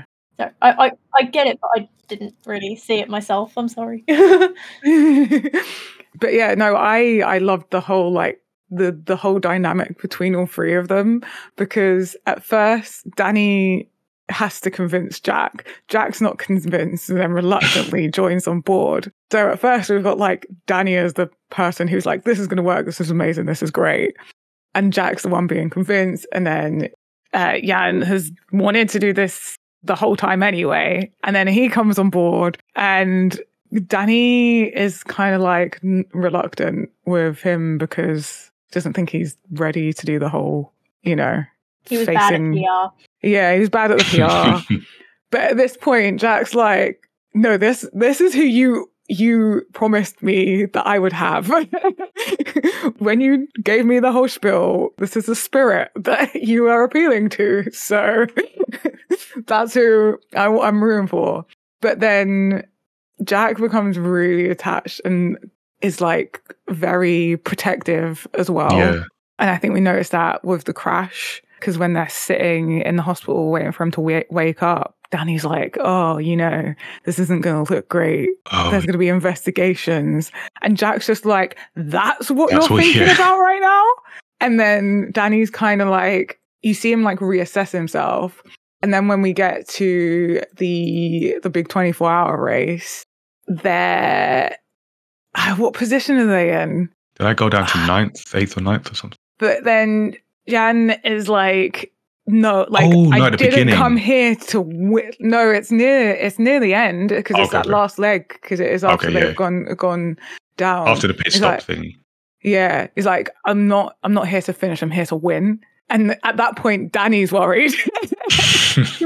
and you're like, oh, okay, so the tables have turned. And then I was, I realized like how much they'd become kind of like a real team. And I think mm. that also includes the rest of the team because there's yeah. like the moment with the mechanic as well. And respect. Yeah. Um, and because you see like the banter kind of at first, it's like, I don't think you're you should be here. And then it becomes like a joke. yeah, yeah. and then it becomes okay, I can't even joke anymore because you're that good. Yeah. I have to like outwardly acknowledge it. Like I'll race with you anytime. Yeah. um, and you sort of see that grow. And do you know why I, I agree with that? And do you know why I feel like Danny is the part three? And it kind of, for me, it represents like the video game industry because, uh, and not to say he's like a favorite character of, of mine, but nothing happens without him. And it kind of reminds me of like, I don't know, the, the publishers, the, the obvious video game publishers, like we, and I say this when we're in a sort of context of like mass video game layoffs and people rallying against that corporate greed and that. And I, I agree with that. I feel that that is true. And, but yet none of the games we play happen without Danny, without whoever he, he is, someone green lighting or pitching to green light some project to get the money made so that the developer Jack can can work with uh, the thing so that the the player Jann can can do his thing, and it's like it represented that tense at time uh, conflict uh, conflict uh, full of conflict type relationship between the the money man, the the, the I would say the like the developer, the player. But I feel it's important to see like that perspective in terms of what uh, Danny wants, which is ultimately to sell more cars, and then what he has to do, who he has to work with. So they all have to work with each other to get what they want, but they all come at it from different perspectives. And I, I like that he was in there because I feel that's a important perspective to keep in mind, as much as we might not like that type of person. But I think Danny was a nice version of that type of person. It was definitely like a smooth those edges uh, of that type of character. So, but yeah, so I mean, we've we've spoken about the the crash and like how it was represented uh, versus the the real thing. And yeah, thank you, uh, Ben, for that like context. And in terms of the the story, like that was uh, I don't know because I was watching this and I felt like up until that point, I, I, was I was definitely in the story and I was I was feeling it, but that was like the closest to like I'm watching a documentary and is is this guy okay? I don't know. That was like a because the way they, they did that scene and just like it went quiet, you see him flipped out, uh, flip up, and then the because you know sometimes in films, and not to say this was necessarily that type of film, but you'll see like a character go through like some crash, but you know as it's a film, it, uh, they'll be fine. They, they'll they'll brush that off. But the way that flip happened, like that, you are not surviving that. Like, is this kid okay? So there's such a like a dark moment, and then the way they they played it for I wouldn't say like motivation, but it became part of the characters. Eventually, became part of the characters like drive to to push through to ultimately win because you need that part of the underdog story, which is the like everything you thought it was going well, and then everything is taken away, and now what? Now what do you do? I don't know how everyone else felt about. I kind of feel that with the crash, it's if it's it's one thing the driver dying because that's your that that would be the driver's own personal actions, whether it might be a car failure or a freak freak accident and stuff like that. Like that's one thing, but to for someone else that was not technically involved to pass away yeah, from that yeah, hits a lot harder because you sort of end up with that survivor's guilt. yes, And- and, you, he showed some of that. And the thing is, is that while that doesn't happen so often in road racing, what that does happen in is uh, rallying when spectators are really close to the Close, track and yeah, like yeah. And there's been multiple incidents of spectators dying and stuff like that because Damn. cars have gone off track and stuff like that and caught a spectator and stuff like that. It's happened. There's a no lot wiggle room in that. It's like they're right there. Yeah, and the thing is, is that I, if you ever want to, if you ever want a watch the documentary of the Group B class cars, which are basically the super powered rally cars that were had as much power in I think it was even the nineties or early in or the late eighties. They had as much power as a as a GT one styled road car, and these were blitzing through rally tracks. And if you've ever seen a rally track and how dangerous there are sharp turns, blind corners, huge jumps, water, everything. And it got into multiple incidents with spectators passing away because they're still too far. The what ended the class altogether was the car driving off the side of a ridge and the car literally just exploded. Wow. And Oh, um it gives you an example about how dangerous motor racing is. And then they sort of say that it's taste it, the thing is it's hard to say that it's tasteless because at the end of the day it's something that you have to you have to negotiate with it and at the end of the at the end of the day Jann's going to be suffering from survivor's guilt regardless because at the end of the day your own actions has caused someone else's life It yeah, could- no, that's it's a hard to take. it's a complete But, accident but yeah, it's your Yeah. technically it's your fault. And on top of that, when you look at the Le Mans race, he immediately realizes one of the people that he's racing at crashes, Mm, Yeah. and you're like, oh, actually, that can I do this? And it's not only that he just crashes, he went off and like let's say like he lost the front end and the front end collapsed in and stuff like that, but he's okay. It was like, oh yeah, it burst into the flames. which- flames, yeah. which can happen in cars. A good Mm. example of that is uh, Romain Grosjean's accident. That was an insane crash. Also, if you think Yeah. about that, he was in the fire for a good like couple minutes, wasn't he? Yeah, his whole like car split in half. But the main part is he survived that, Yeah. and it does show how far like they've come with the safety. And Hmm. like instantly after that happened, sorry, just quickly because I just love like this kind of thing, like the safety side that is not the crashes. When he went into the barrier, he actually got stuck because the halo saved him, but it also the barrier also got stuck. So as soon as that was done, they were instantly on it. Like, so how can we improve the safety here? How can we improve the um, barriers here? And I think that's really important in motorsport in general because it it's a danger. It's very dangerous. Like back in Formula Yeah. One back in the day, they had people, multiple people die during the weekends. Um, like when there wasn't a speed limit in the pit lane, people used to die all the time, and it was just a normal thing. But they're just fixing that more.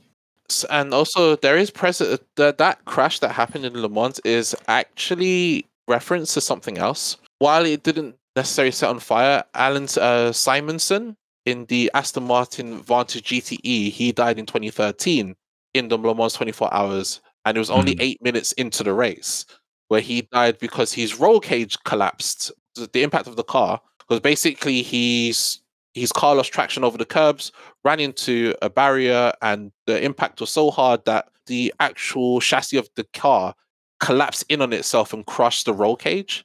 And he died from his injuries later because the impact was so hard. And they immediately changed how the track worked to make sure that doesn't happen again.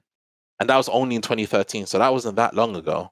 Yeah. Mm. So it's yeah, motor racing like to have that sort of effect in the middle of the race where you see that happen because it wasn't one of those things where the, it happened behind him; it happened directly in front of him. So he saw that car go into the barrier, he saw that car catch fire, like, and you're Mm. like, and it immediately hits you back as in, do I want to go home tonight, sort of thing.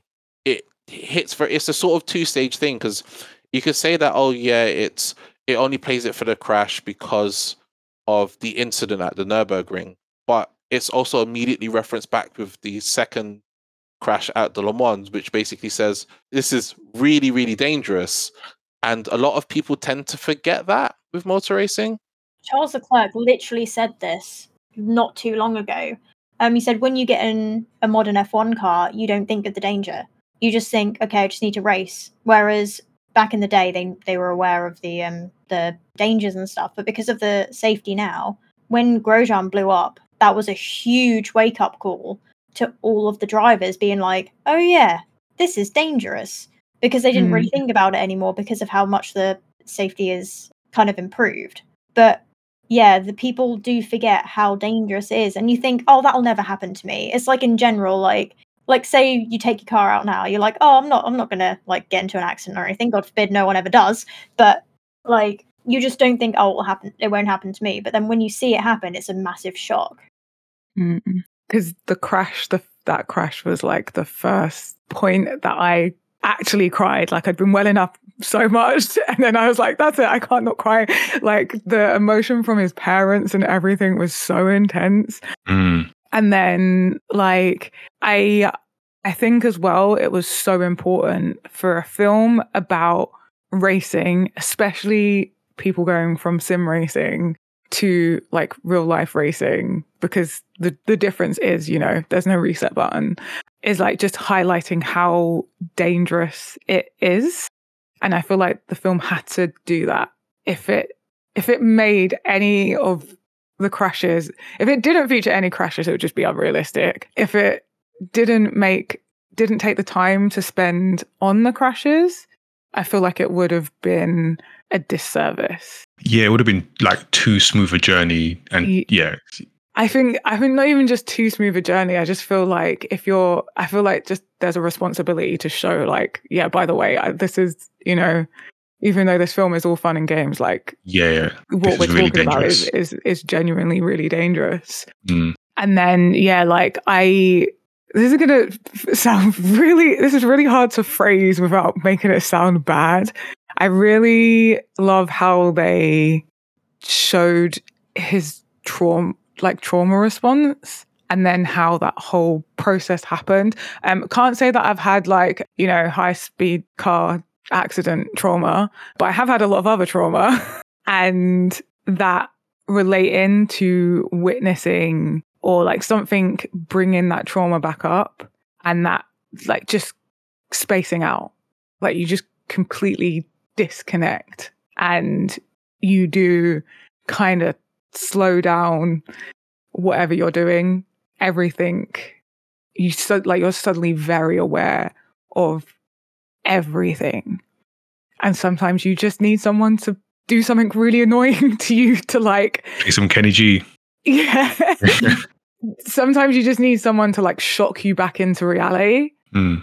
and so like that whole like emotional like ride was i think it was at least to me it was well done because i could relate even though that wasn't a specific trauma i'd experienced if that makes Yeah. sense No, I feel that that the after effects of the initial trauma because you can have a Mm. film where like they have the trauma and then the character bounces back and then they're they're Yeah. on their way. But yeah, to, to like, revisit that, like great it they've had an got over effect. it now yeah because Yeah. that happens Yeah, yeah, yeah. I i'm just gonna live with you years years later, and it's still still there.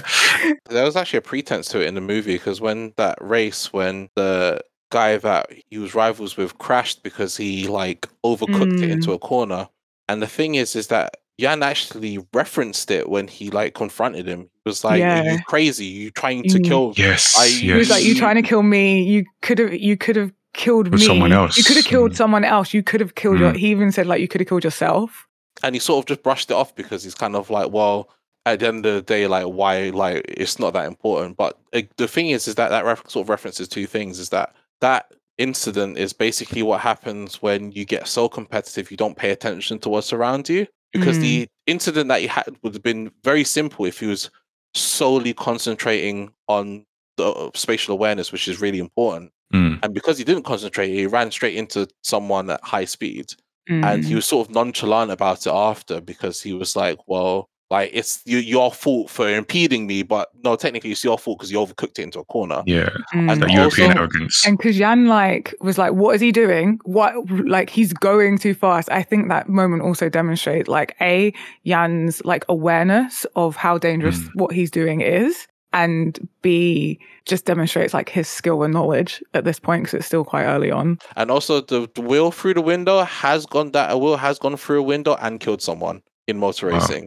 So the fact that he was able to survive it was it just it bounced off is saying that you're this close because if that will went through that that uh window, then yeah, uh, th- that's that, it. that's it. So I think they like mentioned it as well. They were like, I think Jack was like, "Are you okay? Like, talk to me." Yeah. because he wanted to check. There's, I'm pretty sure there's a Netflix. There's a show on Netflix that is just crashes in race, racing. Wow, that sounds grim. that's, Yeah. that's, uh, Yeah, Yeah. I tried to Yeah. always watch it. yeah. I It's was an interesting watch, but terrifying. yeah, it's not like glorifying them. It is like going, like breaking them down, like what what went wrong, sort of thing. Okay. Like analyzing them. But yeah, if you Yeah, there's a there's a lot. if And you like analyzing crashes, Netflix has got you. Um, so and weirdly, it is a weird thing. But when he first started playing like Kenny G and he had the he- earphones on, I don't know because I don't even listen necessarily listen to Kenny G like that. But I just knew that was Kenny G. I don't know why I knew that, but I knew that. Anyway, so with the like the visual effects, we've spoken about how they like depicted the races. And watching it, I was reminded of a couple like reference points. Uh, I don't know if anyone's seen uh, the Queen's Gambit, which is a show about chess. Basically, I know this is a weird comparison, but stick with me. Where that ga- uh, that game is a slow moving game. So again, nothing necessarily like racing, but it's a game with intricacies. And I remember watching it and thinking like, oh, they've they've taken special measure to show the the story, the emotion of this thing that not everyone will necessarily understand or get. And particularly with that show, it's about like a chess prodigy. So she's seen things that just even a good chess player, a great chess player wouldn't see. So it's like, how do you convey it to the audience? And for them, I remember they focused on like the eyes of the two players and the emotion and the reaction. Whereas here, again, it's like an intricate uh, sport. And it's like, how do you show that for uh, for people who might not be into the sport? And we've talked about how they've done some of it. And then you have like the, I guess this is where you bring in the video game element. So you, you had like the the pass, you had like the overlays to show like oh he's he's he's fourth and now he's third and and moving up and like the line and I like that. And then we've talked a lot about like use of CGI. I've already mentioned Marvel in this podcast, but the practical effects as well really puts you in the race. And the other reference I had was Top Gun Maverick, which I don't know if anyone saw, but that was a great film. I feel that was one of the uh, the best films of that year, surprisingly. I've still not watched it. I've watched It's it like really six good. times. it's a good, Is- it's a really good It's really good. Like, It's a very it's, good I, movie. It's very. I'd argue it's one of the best sequels. My, my dad especially has watched it like 10 billion times. Every time I walk Is it- downstairs, it's just on. I'm like, cool. Yeah. I have only heard good things about it, and now it's just making it a lot of pressure. It's amazing. Yeah, I know. It's, I'm, but All I'm just, yeah, just saying Go it's like, it. it is great. It's, you know, um, I mean, we're not here to talk about Top Gun, but I would argue like it's a it's a pitch perfect sequel. I'm not saying it's the best film ever, but just it, anyway. Um, what was I trying to say? Oh yeah, because in Top Gun they actually flew the planes, and I remember watching that. I'm like, because I watched it in the cinema as well, and I'm like, I'm I'm in this plane. I'm in this. Whereas with CGI, you it's just that disconnect. You feel like it's not really there, but when you're when you're actually flying the planes, you're there. So here, when they're actually driving the cars, you're there. And I really appreciated that effort to make to put you in the place and make you feel whether you understand racing or not, you feel like the movement, the the emotion, the story throughout this um throughout this film. So yeah, definitely appreciate all that. Characters. We've spoken about some of the characters. Does anyone have anything to say about some of the characters? I will offer something because uh, we talked about uh, Jann, Danny, uh, Jack, I feel those were the they got the most kind of screen time, most development. If I was going to knock this film for something, I'd say maybe the supporting characters weren't as developed, and and the one that I, I don't know if is bugged me or I don't know, just felt something could have been done more was uh, Audrey. I don't know how everyone else feel because so she was the Mm, the love interest, and I, I like what she represented, but I don't know. I, I don't know. If, did she need to be in it more? Is it just me? It, it felt it felt I- undercooked. I feel Yeah, like if she was in it more, it would have just been like too much about his love story with her. I'm sorry, but no, I we get it. He liked a girl on it, like, and followed her Instagram, flew her over. We don't really need. That's not part of the story. It's not part of his journey. Yeah, like that would've been we don't need relationship drama in it. Oh yeah, definitely. Yeah, Hey, just me then. with you on Fair that one. enough. like, it's just. I don't think it has any more relevance to the story. Sorry, Audrey. Uh, I'm sure. I guess the, the reason I said it just because relevance, just yeah, it just is it left me feeling like she was a prop, and I guess that's what what's the thing. But Mm. fair enough. But also, like, I feel like, and again, I don't want watch racing, but I I did date a guy for long enough, and I'm always more interested in people. I feel like that. You know, in the terms of the story that was being told, and mm. I mean, any kind of sports person, you know, like has a girl on their arm.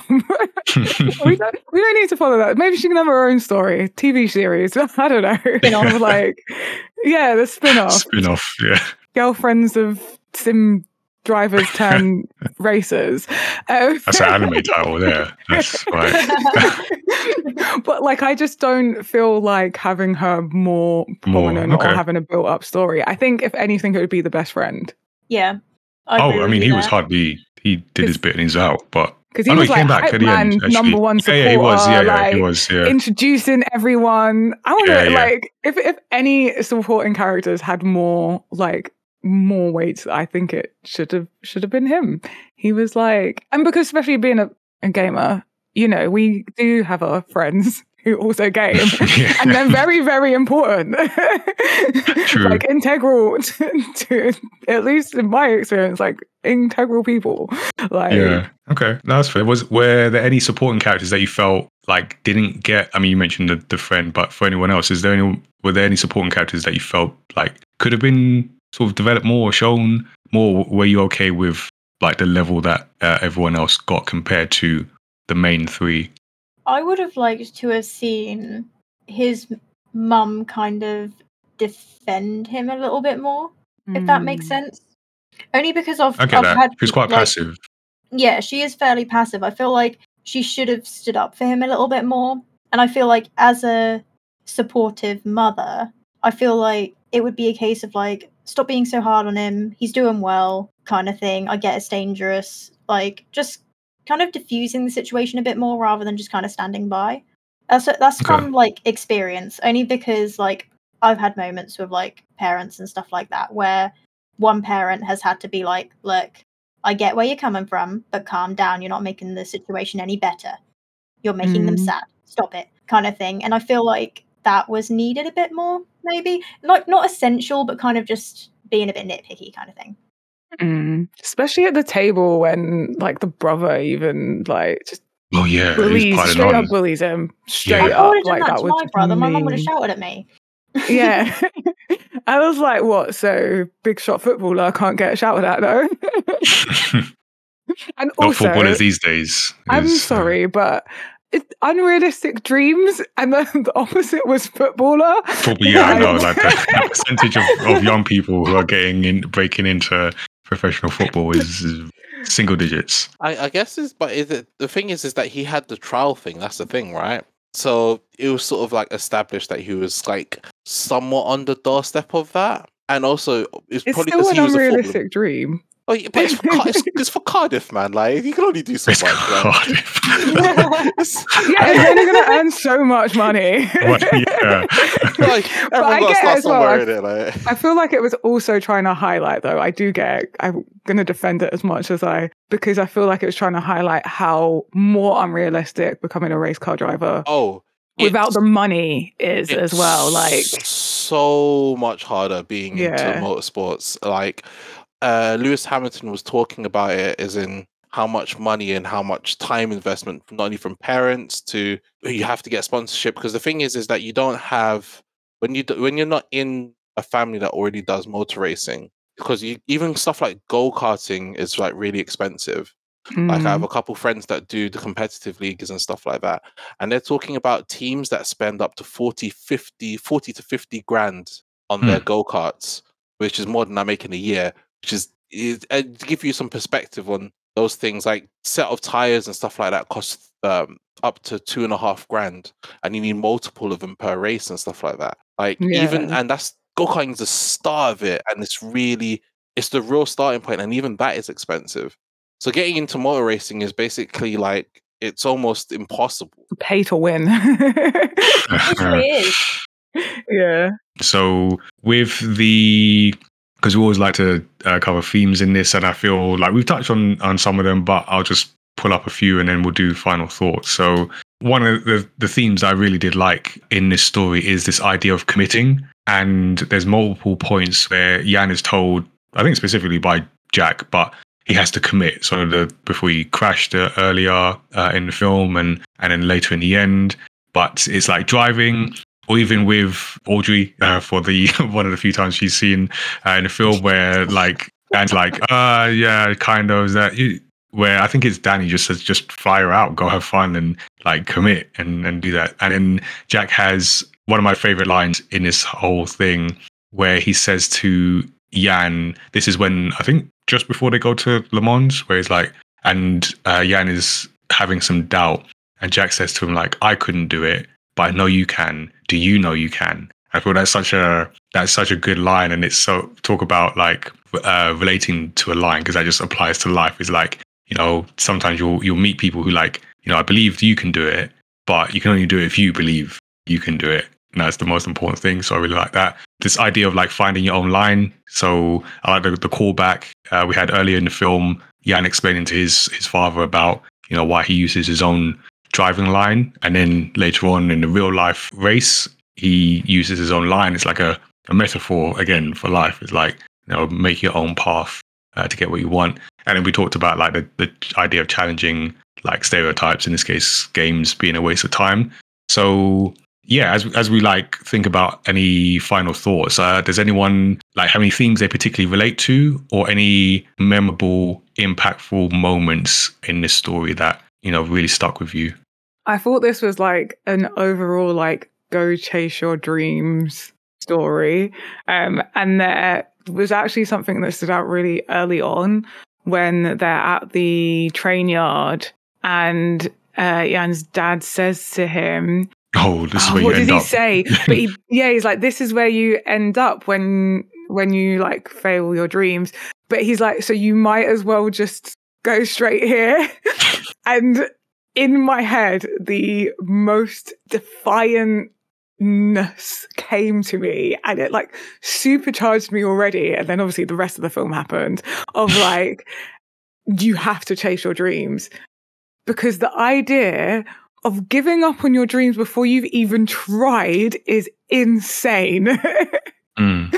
like the fact that it was just like, yeah, just just end up where you're gonna end up if your dreams fail. You might as well just like fast track to the failure bit. And I was like, I was like, nah, yeah, we got proven wrong. doing it yeah right.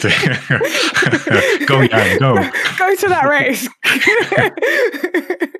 okay ben how about yourself like yeah what's your takeaway from this anything that like really stood out that we might not have already discussed Um, no, I think it's a lot of stuff has really been covered. It's, I think the story doesn't try to pretend that it's anything more than it actually is. Mm, so yeah. it is of i agree like Tazzy said, it's very chase your own dreams sort of thing. Don't give up. The whole concept about committing is pretty interesting in motor racing because it's such an important key of motor racing in general. And what's curious about is about committing in motor racing is because they're using multi-class racing at the end.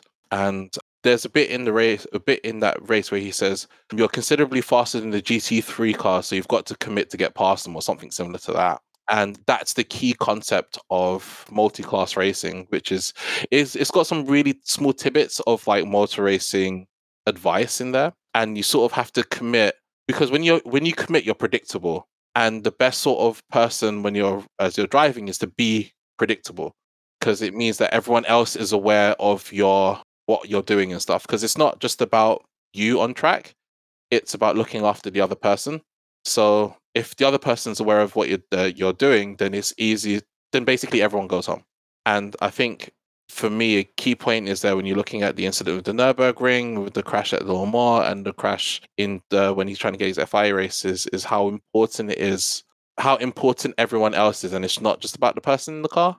That's my personal takeaway from it, knowing everything Okay. else about the story in advance, sort of thing. So Yeah, yeah. Cool. All right. Um, Miyuki, what about you? Is there anything like particularly memorable or impactful, anything you're taking away? Um, it was the moment where his dad came in and finally said he was proud of him. And the fact that even though he didn't have his dad's approval through the whole thing, he still had that little sticker and still like oh, yeah, the card. Yeah, yeah. yeah, and like carried it with him the entire time. I just loved how, despite his dad's disapproval, he still knew that it was because he loved him. He wanted him to be safe. So he still had that respect for him and that love for him. Because, you know, sometimes when someone's just like not supportive, you can kind of lose that.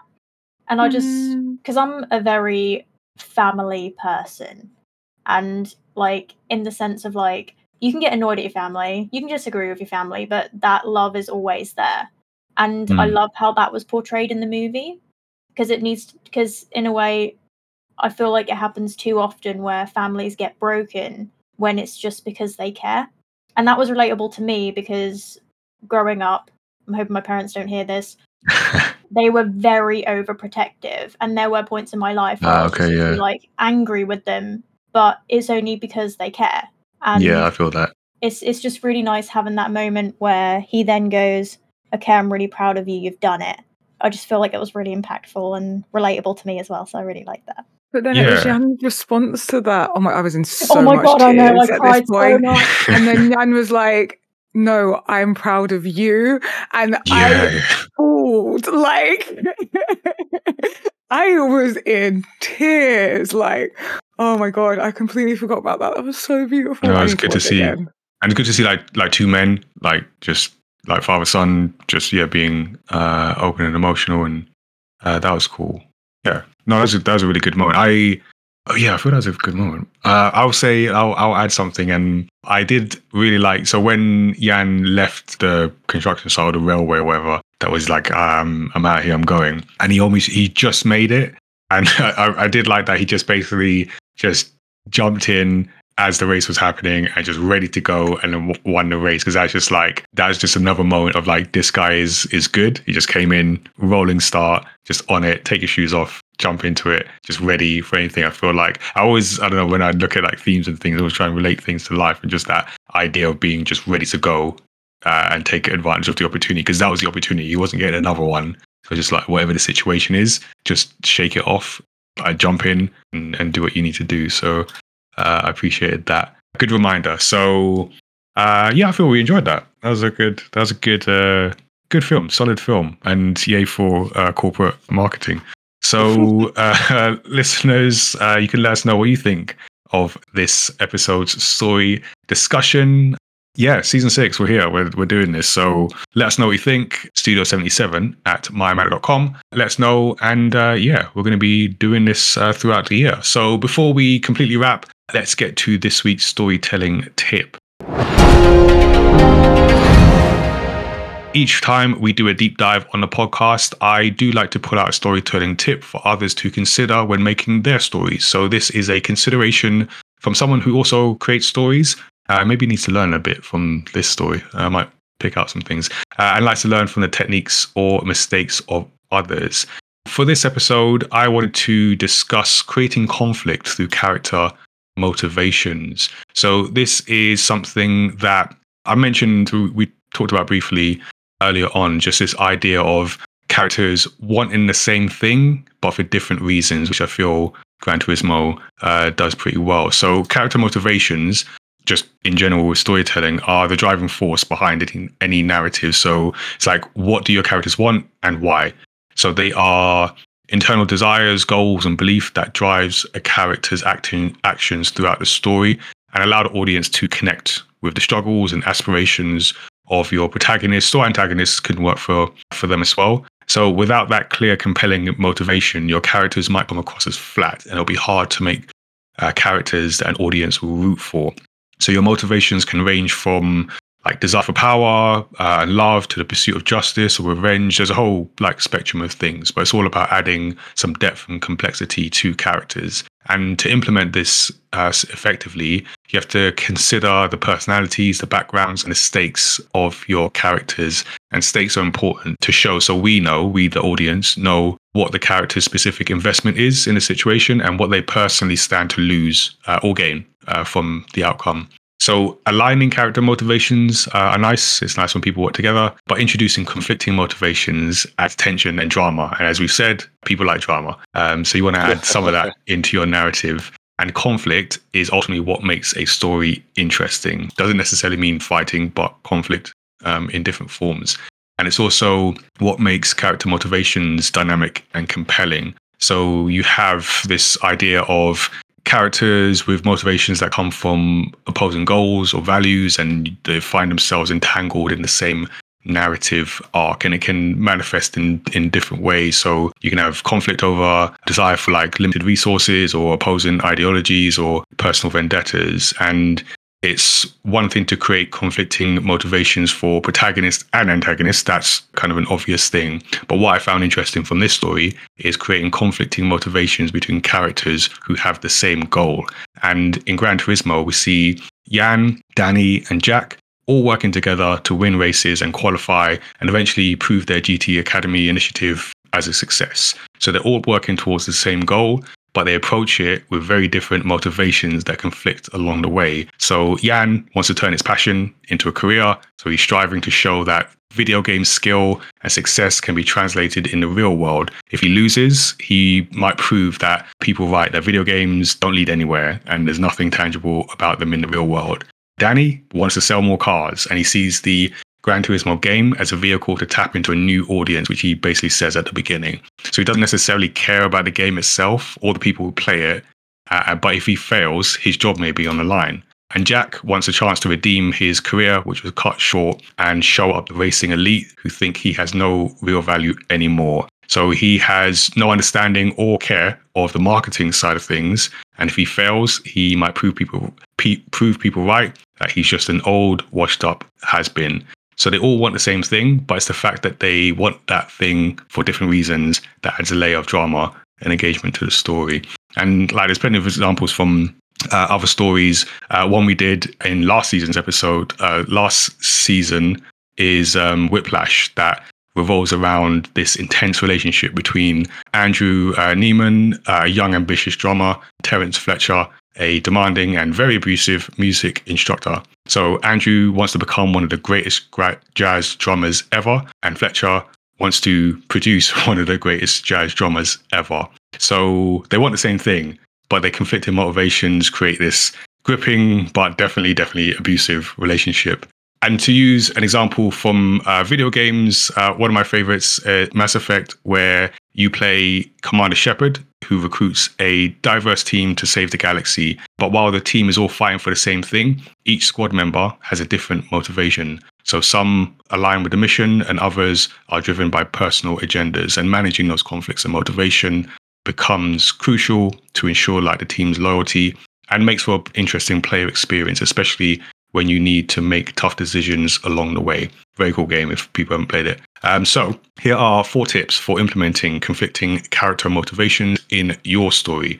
So, number one is create well defined characters. So, developing characters who have distinct personalities, backgrounds, and motivations. So, all that backstory will help create clearer motivations and set scene for potentially compelling conflicts um, so another example, similar to Mass Effect, actually, is Guardians of the Galaxy, where you see Peter Quill, Gamora, Drax, Rocket, and Groot all with their own motivations, and we see how those motivations clash uh, for comedic and tense, dramatic moments.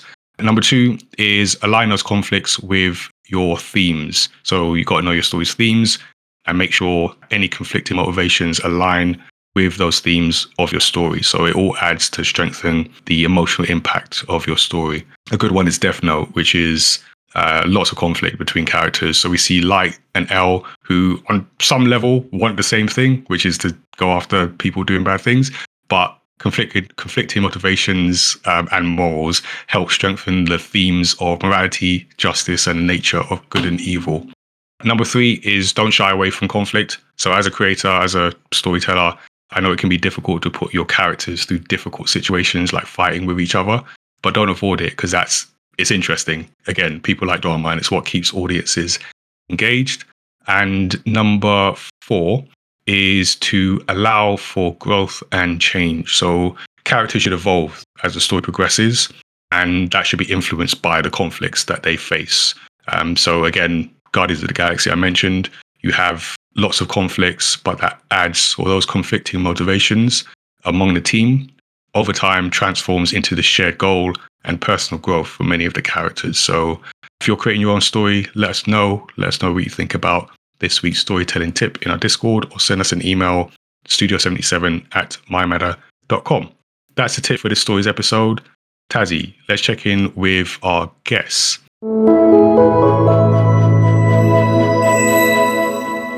So after that thrilling discussion about uh, Gran Turismo, God, I learned so much.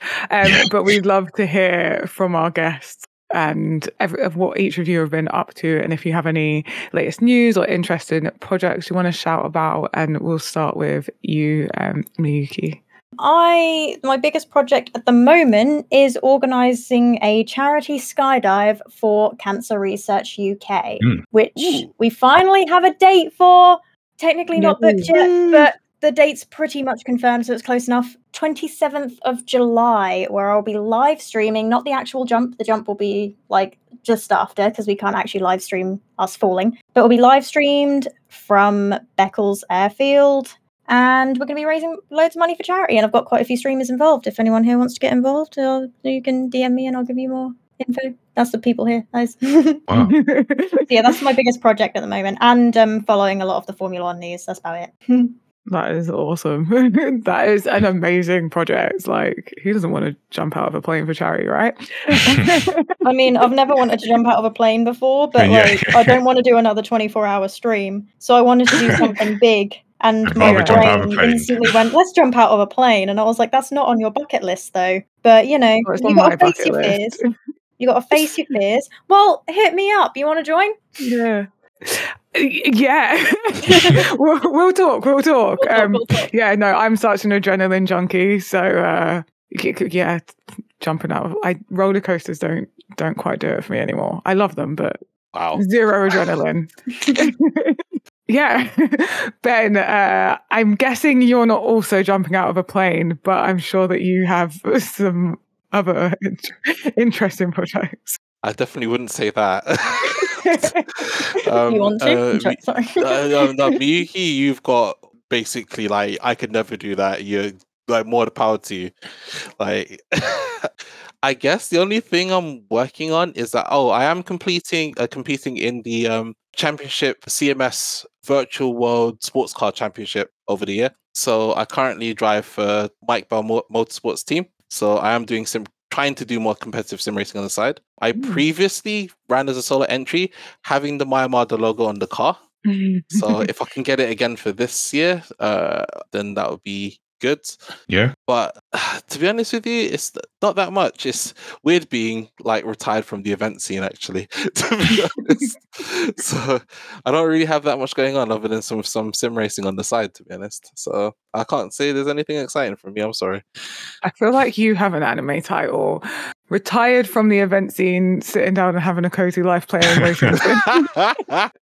Do you know I, if that's the case, then I'll have to get you on as a writer. But I uh, could yeah, no, like no- the concept. Nigel will be better at writing. but yeah, no, nothing from me. I'm I can say other than doing uh doing CMS. If you're ever into sim racing and stuff like that, uh, or you want to get more into, they don't necessarily do Gran Turismo. They mostly focus on stuff like us, Assetto Corsa, iRacing, and and R Factor Two. Then that might be a good place to go. They always have races on every week and different categories and stuff. So if you wanted to get more information about the convergence of sim racing into real racing, that's a pretty decent start. But yeah, other than that, it's actually pretty pretty quiet on my end.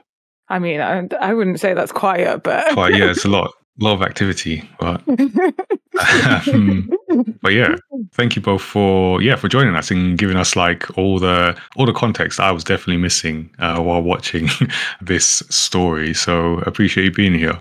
And then for anyone listening, if you enjoyed that, make sure that you subscribe to the Story X Story podcast so you don't miss a future episode and a chance to learn more about different topics that we're going to be covering over the year. You can also give us a five star rating and review, which helps us reach new listeners and fans of story discussions. We're also story creators, so you can discover our manga universe online. So all our titles are available at our online store, mymatter.com forward slash manga.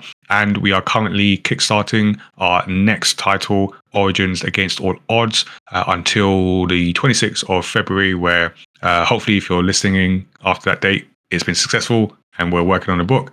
So check that out as well. Check out our Studio 77 Discord today as we work on bringing out a new membership and uh, giving you access to our video content that we put out on Twitch, so you can watch us there as well. Um, digital comment, comic, and illustration content as well. And we have our Do I Look Like a Gamer video game representation campaign in the works for this year. So it's our yearly initiative for diversity and inclusion in the video games industry and culture.